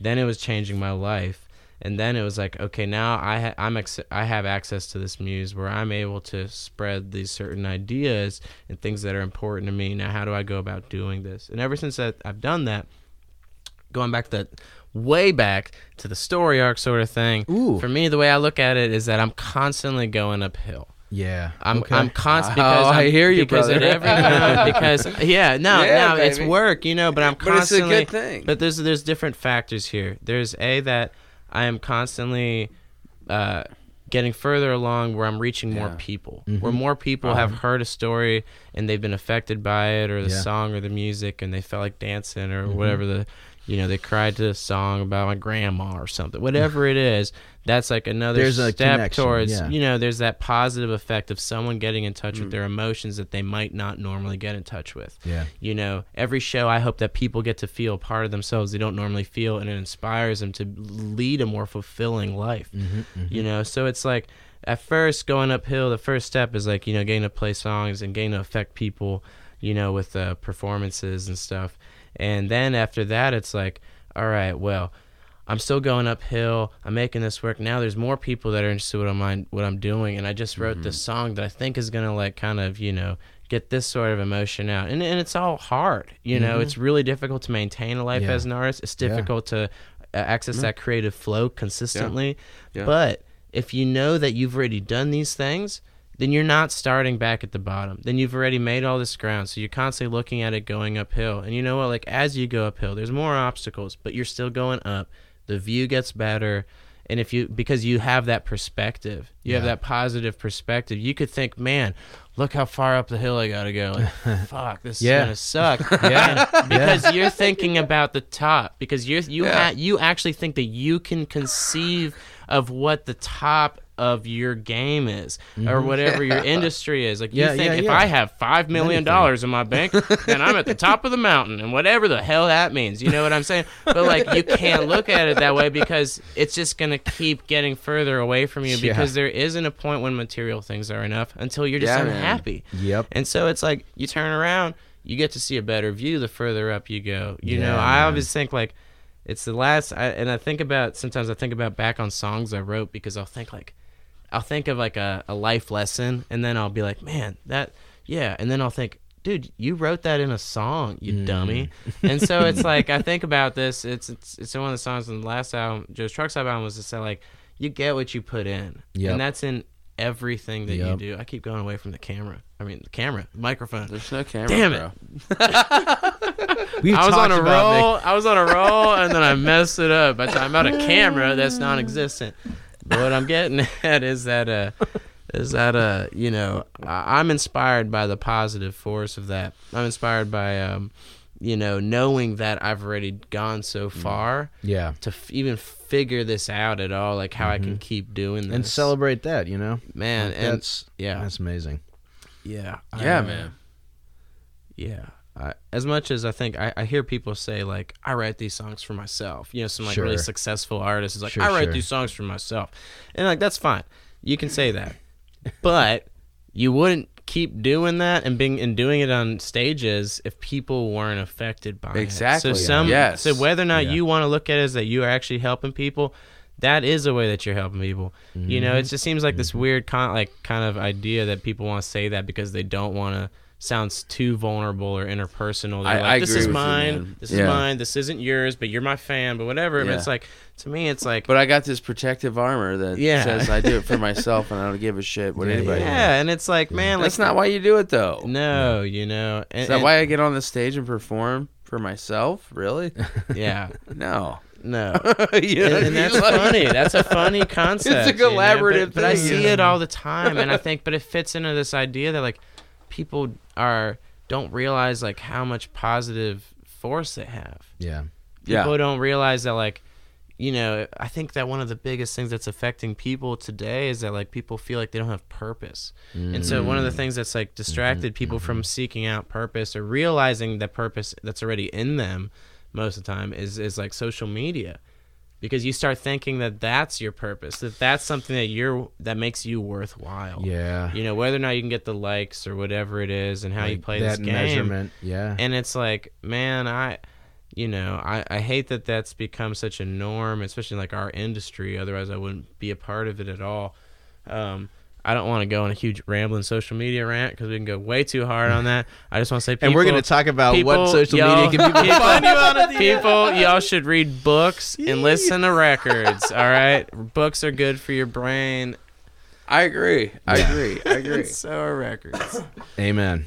Amen. to Amen. I totally agree. well, on that note, uh, where can people find you? That was perfect. That was a perfect pivot, Daniel. Oh my God, this is, I love that. Oh man, are we done already? I don't know. I thought this was like Joe Rogan. I thought we had like four hours. Rogan. We can keep We're going gonna drink a bunch want. of Hennessy. we can we're gonna smoke blunts, and we're gonna get Mike Tyson on the phone. I don't even listen to Joe Rogan that much, but his Mike Tyson interview was really good. So I'll It say was that. good. very good. Uh, you can keep going. I don't want. We can't keep going. I gotta say, I mean, I Are you tired? the message you're given is Okay. I I'm always tired. It's okay. The message you're given is is pretty. I mean, damn amazing. Honestly, I mean, you don't Yeah. hear what you're saying, Joe. You don't hear that often. I mean, you don't hear it in in the- really just the everyday rhythm of life, right? It's just like just Right. keep do the do the thing, get to the next level, whatever. Yeah. You know, you have no worth. I mean, I see it with you know so many different people that are like, "Oh, I'm bummed out because you know." I I heard a story about um, this this one gal I know that she had a, a tough time in her life, and, and a lot of it was with social media. That she, if she didn't get over a hundred posts on a picture, then 100 she would delete it. She would just take it away because it's like that was a measure. She was looking up that mountain Right at that point, it's that. a it's an embarrassment. If it Yeah. sticks on her wall and someone scrolls through the wall, like, oh, look at this picture. It oh, only had only had 98. 94 It's likes so on it. It's so bizarre. Yeah. and, and it makes me sad and it i mean i appreciate that you're calling that out i really do because i mean I, obviously we wouldn't exist if it weren't for you know all those platforms and obviously that's what people are listening to it Right. through Yeah, yeah. Mhm. but but finding i mean i think a big part of your message is balance like you Yeah. gotta and gratitude like practice For sure. gratitude seek, Yeah. seek balance like read a book get read a book like that's a, that's a big problem The Let's let's take a turn here and just talk about how good books are for a second. all right books Um, let's take a cheers for books. Cheers cheers, Yeah. Cheers to books. I have nothing to cheers, but let's do Oh. it. Ah, cheers, that. yo. If you're at home drinking, we're, we're gonna cheers to books. I just want to say, Books um, are tight. I've had a, I, I've had like a re, uh, vitalization in my love for books this year. Nice. I've always loved books, and it, but it's kind of an ebb and flow as as many things are in my life. And uh, this year, I've read more than I've ever read any year, and I have people ask me, how how do you have time for books to read books? I know how busy you are, Mhm. and you know how busy I am. Like, how do you do it? Mhm. And I'm like, all the time that you spend on social media, You're scrolling, No shit. carry a Mhm. book with you and read for those periods of time. Come on now. And Yeah. then it changes you. You know, like I started making these kind of ideas in my head where I was like, I wasn't even gonna. For a period of time, I wasn't using the internet until noon. okay Get up, ear get up earlier in the day. You know, like cook some breakfast. I would read. I would pick tunes. I would write. I would do Mhm, one of these other things before I would even let myself get distracted with that world. You know, Mhm, with mhm. like, Oh, and especially in I our mu- love that. in our music stuff, like when you're booking shows, you need to be like responding to people every day. I mean, I can't tell you how many people I'm in yeah, man. touch with weekly just to keep this whole thing, Thing my career going. Yeah. you know what I Yeah. mean? Well, it's constant. It is complete. It is very constant, you know, because the work is flowing, and uh, Yeah. and so um, yeah, I love that, man. yeah, I think that it's tough to be that intentional, man. I mean, it's it it that's it's so uh, tough.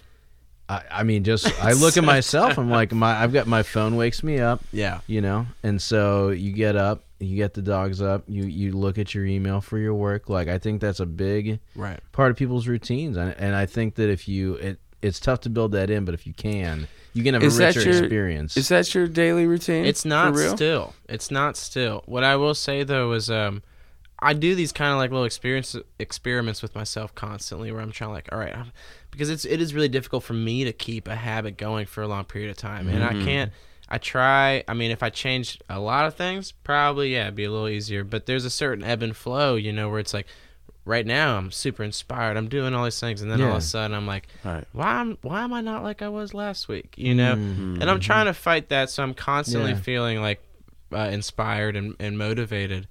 But um, I think that uh, you have to be conscious of these things and conscious of that like mental push that it takes to do that. I think one of the best things you can Mm. do is be, you know, reading certain like books or texts. Mhm. I would say try and stray away from the internet, but like that Mhm, are mhm. positive reinforcement or things that can help you Hmm. phil- philosophically like things you're interested in. I find that like yeah. my most inspired times are when I'm reading these sort of books. I'm last earlier this year I was reading the Tao of Wu uh, by RZA from Wu Tang. Oh, Clan. yeah. Oh, nice. So I was reading the Tao of Wu, Yeah, baby. and uh, I, buddy, and so I was using a lot of this inspiration I was getting from Wu Tang Clan.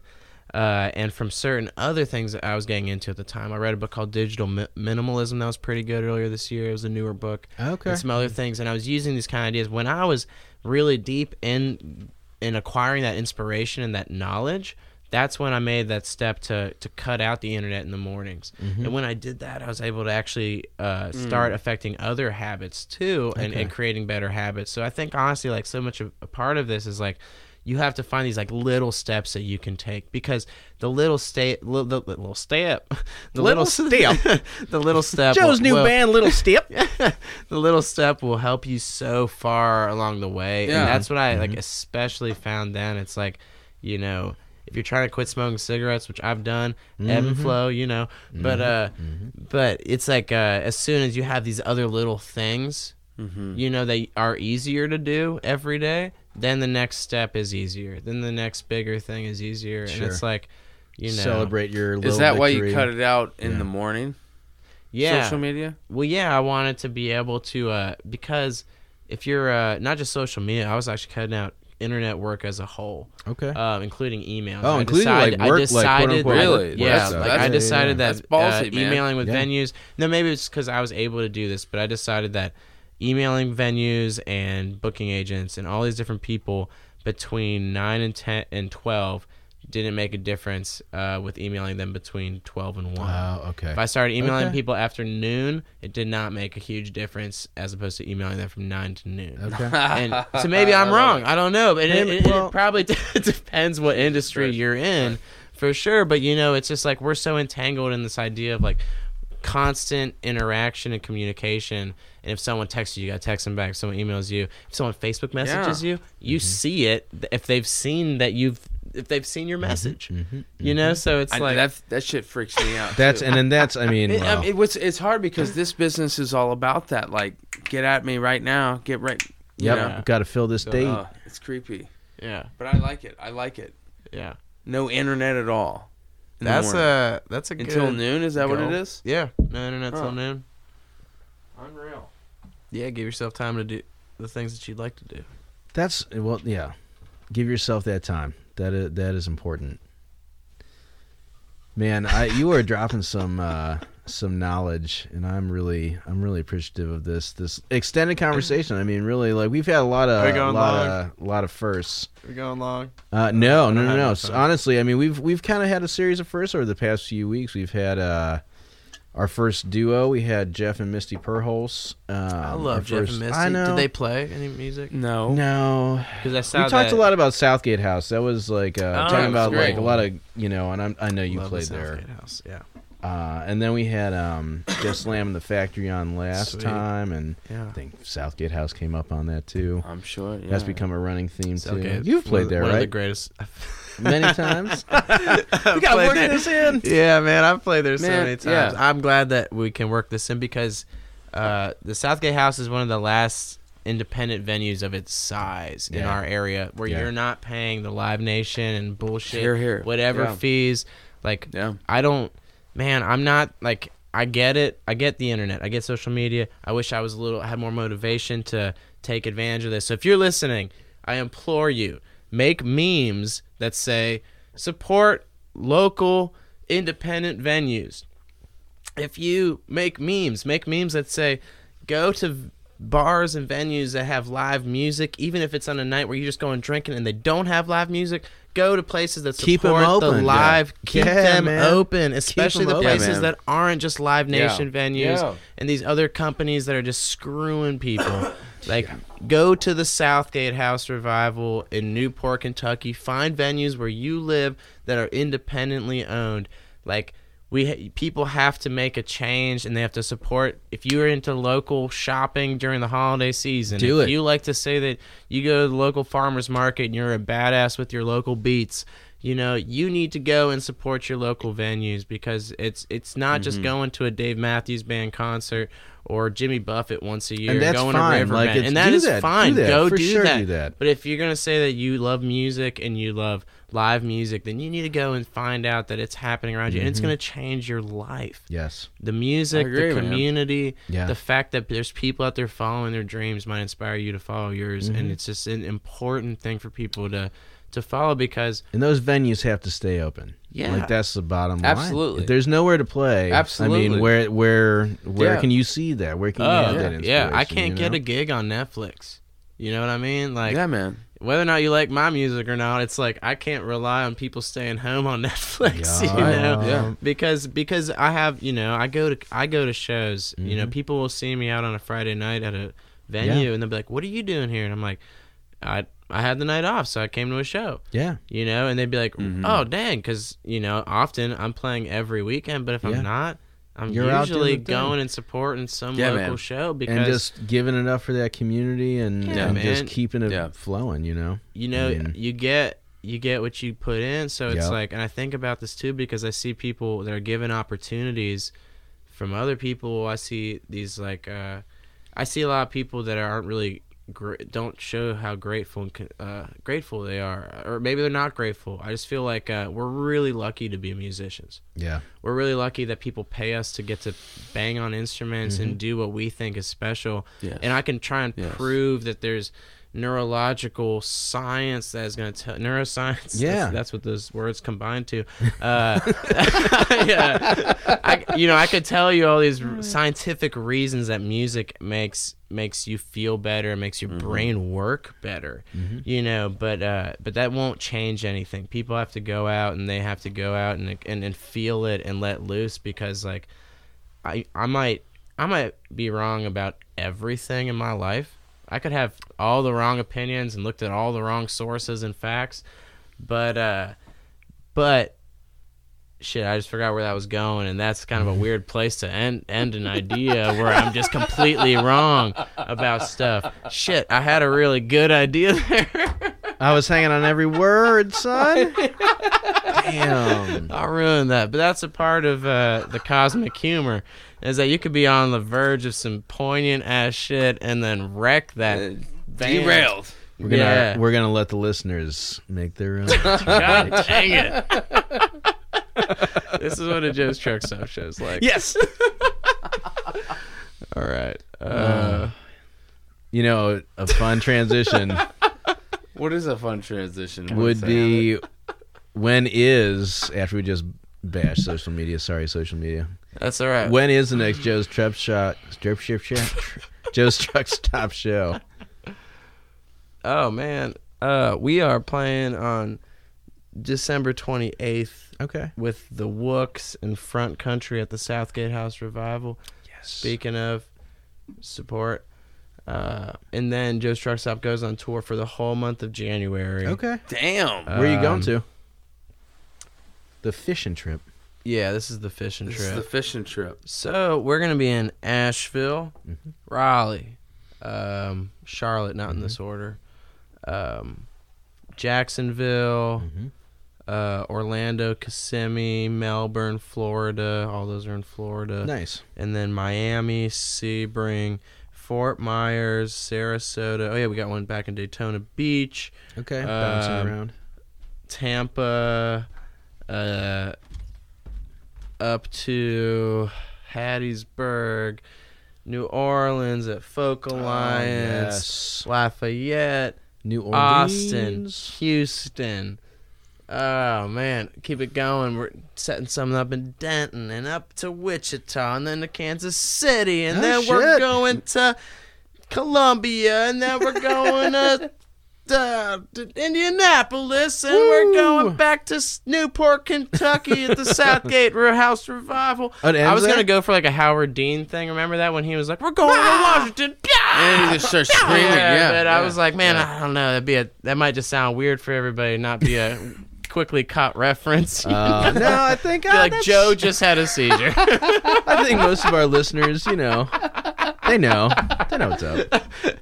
That's like, oh shit. If Then it not, just gets look it up. Yeah, that would be good if I. If I thought Uh, that. all right, yeah, yeah. Yeah. Full Uh, so there's a lot full of Joe circle, baby. Man, that's a lot of that's lot uh, of yeah. lot You're of basically stop. moving onto the road, right? buddy. Yeah. Um, thanks Living on my- the road. Uh, yeah. Living in a van for a month. And then uh, I get back home. Tillers start touring pretty regularly after that. Okay. More Like truck summer- stop dates. like spring, Uh, summer, February. kind of stuff. It's honestly, like I get back home Wow. and we get right back to it in February. Damn. We got dates in California. Nice. We got a big local Unreal. festival, the Str- String Breakers Ball, which we're about to intro- uh, announce cool. and introduce all the bands to Mm-hmm. everybody. And then, uh, yeah, this then this summer heats up between Joe's Truck Stop, the Tillers, random truck stop waterfall gigs, Northern Kentucky Bluegrass. I was just gonna say, are you gonna? So what happens? Is that still gonna keep going? That people that want to check out that Northern Kentucky bluegrass band at uh, Sis's, yeah. does that just happen even if you're out of town? Kind Yes, of deal? yeah, okay. yeah. So I'm the guitar player, and when the fiddle player's not there, I sub on fiddle.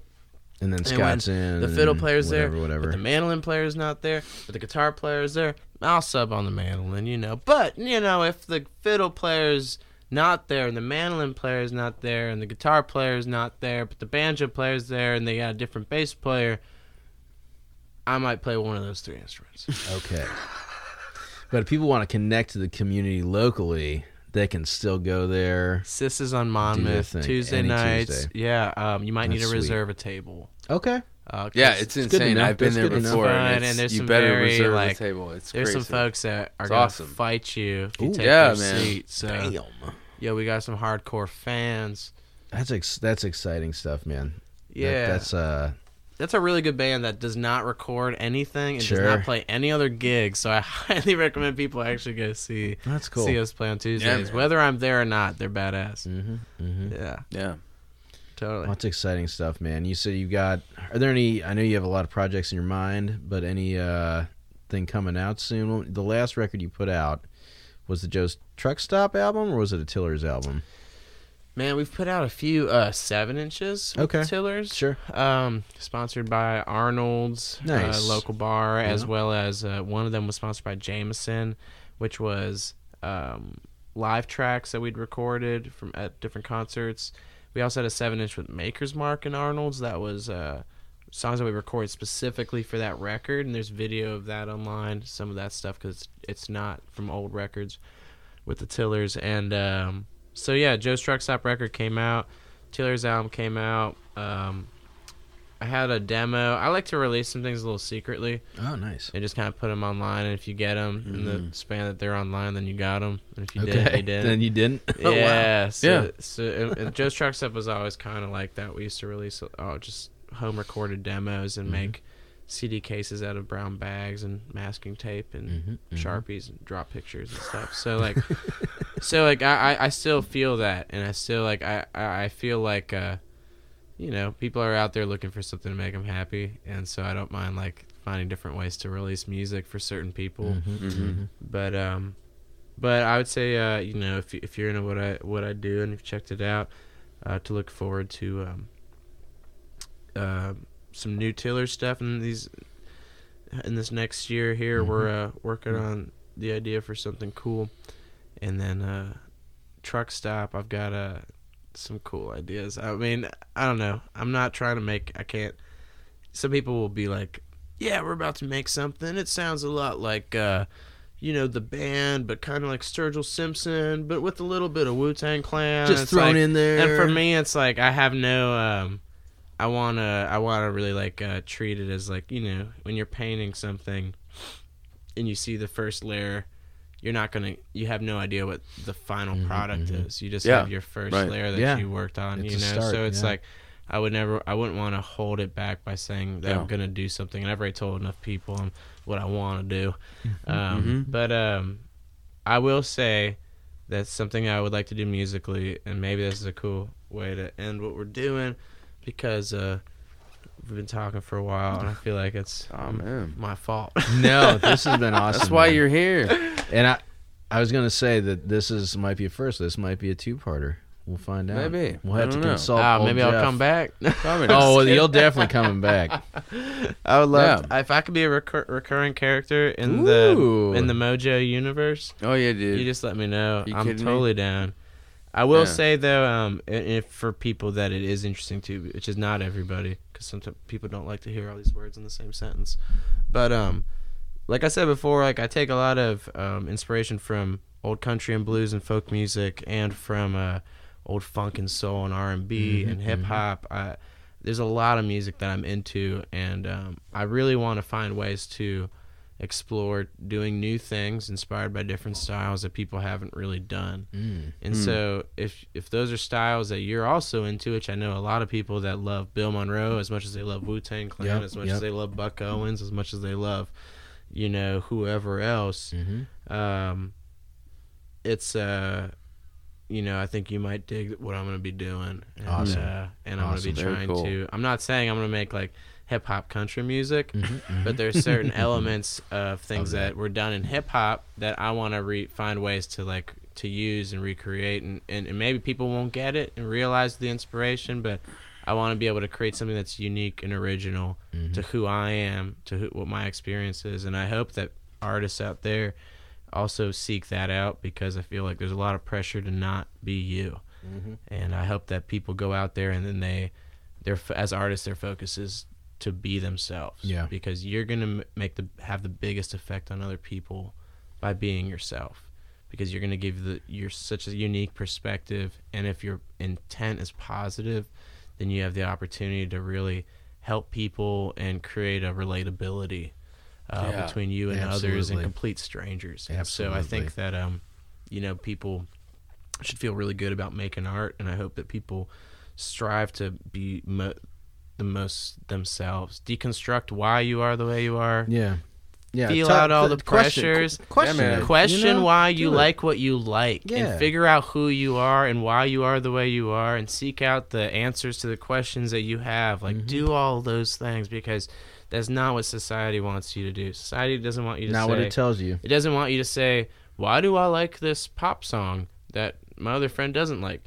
And it doesn't, you know, and, which is any music is fine. I hear drums and the bass, and I'm like, "Hell yeah, I'm I'm into it already," you know. Mhm, So mhm. I can't take away from anyone liking anything, but you got to know that there's there's so much to gain and learn, and that like the people that run the music industry, they don't want you to be an enlightened listener. They want you to listen to the formulaic stuff that they have, and it might be good, and it might be Mhm. great, and it might Yeah. make you feel good about yourself, which is all totally valid But there's so at much any more point out in time.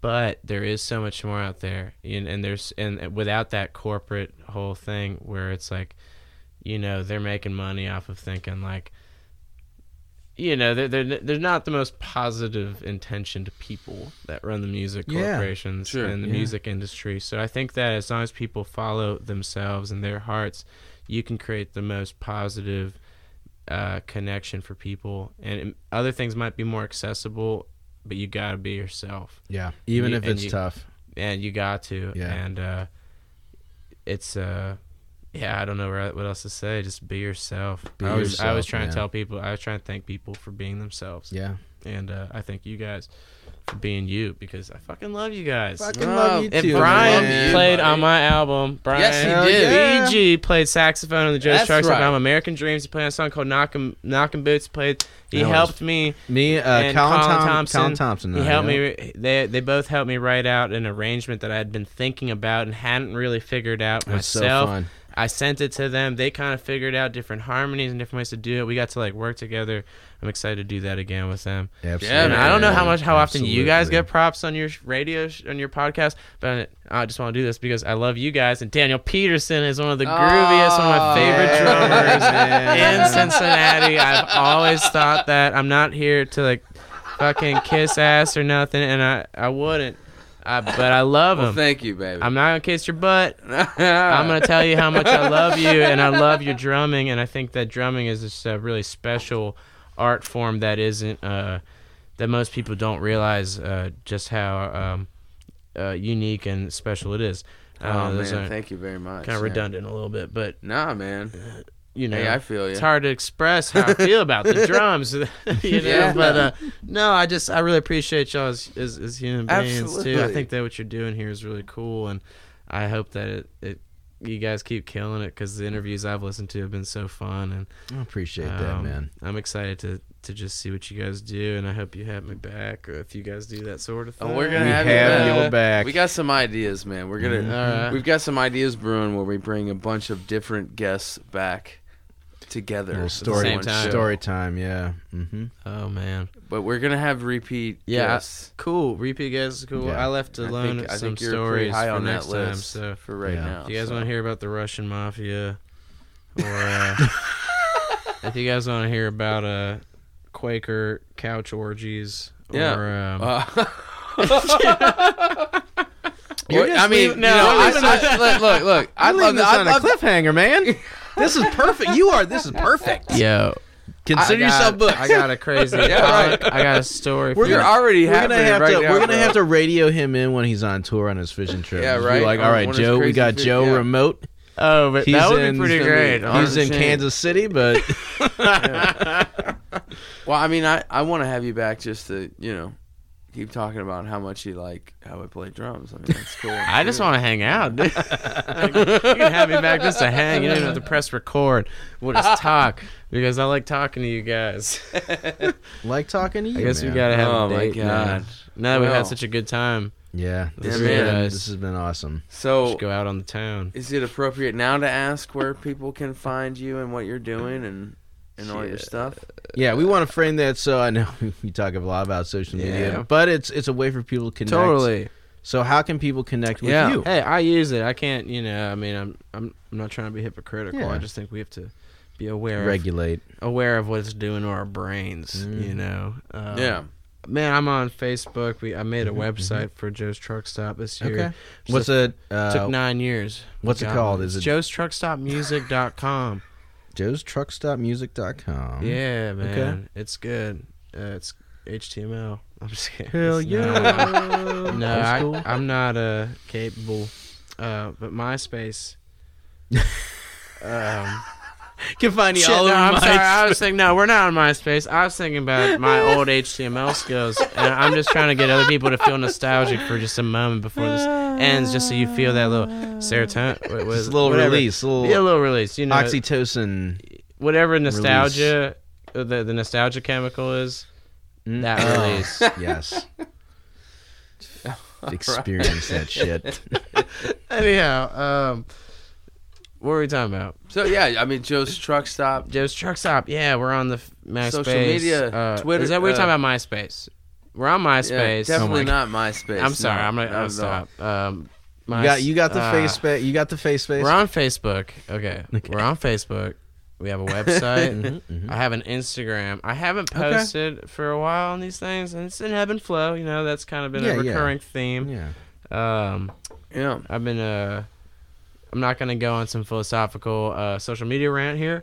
I would just say you can follow us at any of those places. You can get in touch with me at joe's truck stop at gmail.com if There you, you want to talk about This stuff. Booking. You can call me at 513-789-6743. Nope, nope, nope, nope, nope. I just made that up. Nope. I made that up. Whoever's number that is, sorry. Sorry. Ooh. I thought that'd be funny. Uh, or we can find you at Sis's on Sis is on Monmouth. Monmouth And talk to you in Tuesday person. nights. But not in January when Not in you're. January. Not in January. and, Uh, yeah, c- find truck stop Tiller's dates on uh, online and uh, come come see a show and Tillers have their whole own like oh you yeah. know social media universe. Yeah, I made uh, I made a website, Tiller's website too. It's pretty sweet. Sean runs all the social media. He does a great job. Oh yeah. But uh, Yeah, you can see it. We keep everything updated. Uh, just another thing we have to do every day. That's just another thing, working musicians. Yup. s- Stare at screens, and, and that's really exciting thing to Mm-hmm. end on that concept. Yeah, staring at screens. Staring at yeah, yeah. You could rephrase that as as just having to to work it every day, baby. No, Man. and, and it is, and and I love that. Uh, I- I'm lucky. I'm lucky as hell. I'm lucky as hell to be here right now. With Same. You fine fellas. Yes, sir. Um, you guys are awesome. You are I'm awesome, so Joe. excited for uh, for the Easy Mojo podcast to Mm-hmm. keep uh, exposing. Well, exposing is a weird word, but uh, showing off, showing off a bunch of Cincinnati, and I'm sure you always will interview people from all over the place. and place. beyond, yeah. Yeah, I mean, anybody that, that's in this kind of community, we talk about community a lot throughout Yeah. the the you know different guests we have, whether they're bakers or educators or artists Yeah, or business owners or musicians or whatever. There's just you know trying to get people with that similar community feeling has been a, a big goal for us um, Yeah. from the inception of this whole venture. And I mean. You know, we can't thank you enough for coming on and, Yeah, and furthering that, being a part of it Yeah. and just being willing to to hang out with us, man. Let me toss one more nerdy ass philosophy, All right. philo- philo- philo- Throw it down. Let's do it. philosophy thing here. Yeah. There's a guy named Bob. He wrote a book called Prometheus Rising, Okay. and in this book, he said that people uh, used to need each other. That uh, you used to Mhm. know everyone that did something for you, and you Mhm, used to be able to trade them your skills. Like if you could grow food, you would trade it to someone that might knit clothes. you Oh, know, okay. and you knew who did these things, Yeah, and you yeah, knew yeah. that there were Different people, there were faces, and human beings behind the reason that you live as comfortably as you do Mm-hmm. and that community and relationships were a social currency. Mm-hmm. They were uh, like uh they helped you get by Yeah. in life because you you, were able to to be with other people and communicate with them and Mhm. share and give and not just be worried about getting. Mm-hmm. And that today that is solely uh as, not solely but has in a lot of ways been taken by money. Money is now that Mhm. same social social currency Yeah. or Yeah. social media media Yeah. uh, influence whatever but like really like money has taken this place where like you don't need to know who made something because you got Sure. the money to not know Yeah. you don't have to know someone personally because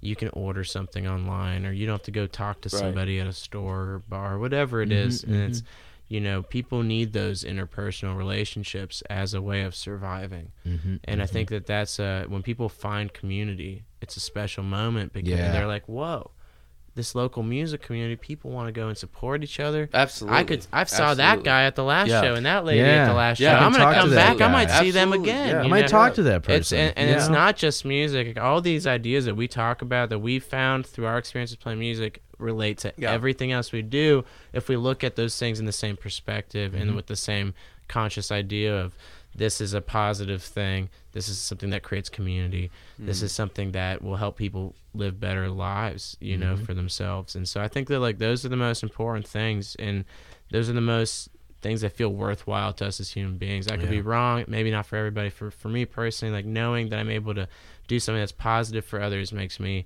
it makes it easier for me to get up every day. Absolutely. And so I hope that, you know, what I hope Mm. from my music I make, from conversations I have with people, being able to get to talk about my ideas in a, in a forum like this, I, I hope that people can go home and think or listen wherever they're at and think like, all right, I'm capable of, of affecting people's lives positively every day. How can I do that? You know, and um, Ask the and it makes everything easier makes a because you start to know that Mhm. like all those little things add up and every little thing you do for yourself or for someone Mm. else adds up Yeah. and uh, it will lead to community it leads to happiness you know and just a better world, man. I mean, Yeah, man. that's the goal. yeah buddy That's awesome.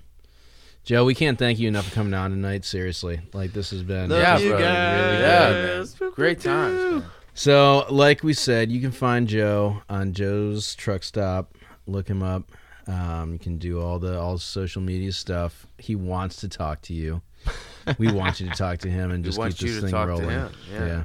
Wu Tang Go see him play. Wu Tang DP. How Yeah. can people find us? As always, They can find us at easymojobaby.com. yeah baby Yup. baby baby Spotify, Yeah. Facebook, all things. Give us a like, subscribe, Yeah, tell share your with friends. your friends. Um, if you know the answers to any of the questions that we asked on this podcast, Mm. please give us. footloose yes footloose Oh my footloose God! god damn it now we look like idiots everyone's like yeah footloose now We you remember Oh, that's Wow. the episode, everybody. That's it. Footloose, It- y'all. I'd say comment in the in the comments. Comment anyway. Give us your love, but but we figured it out, y'all. Joe Macheret. All right, that's it, everybody. Thank you so much. We'll see you next time.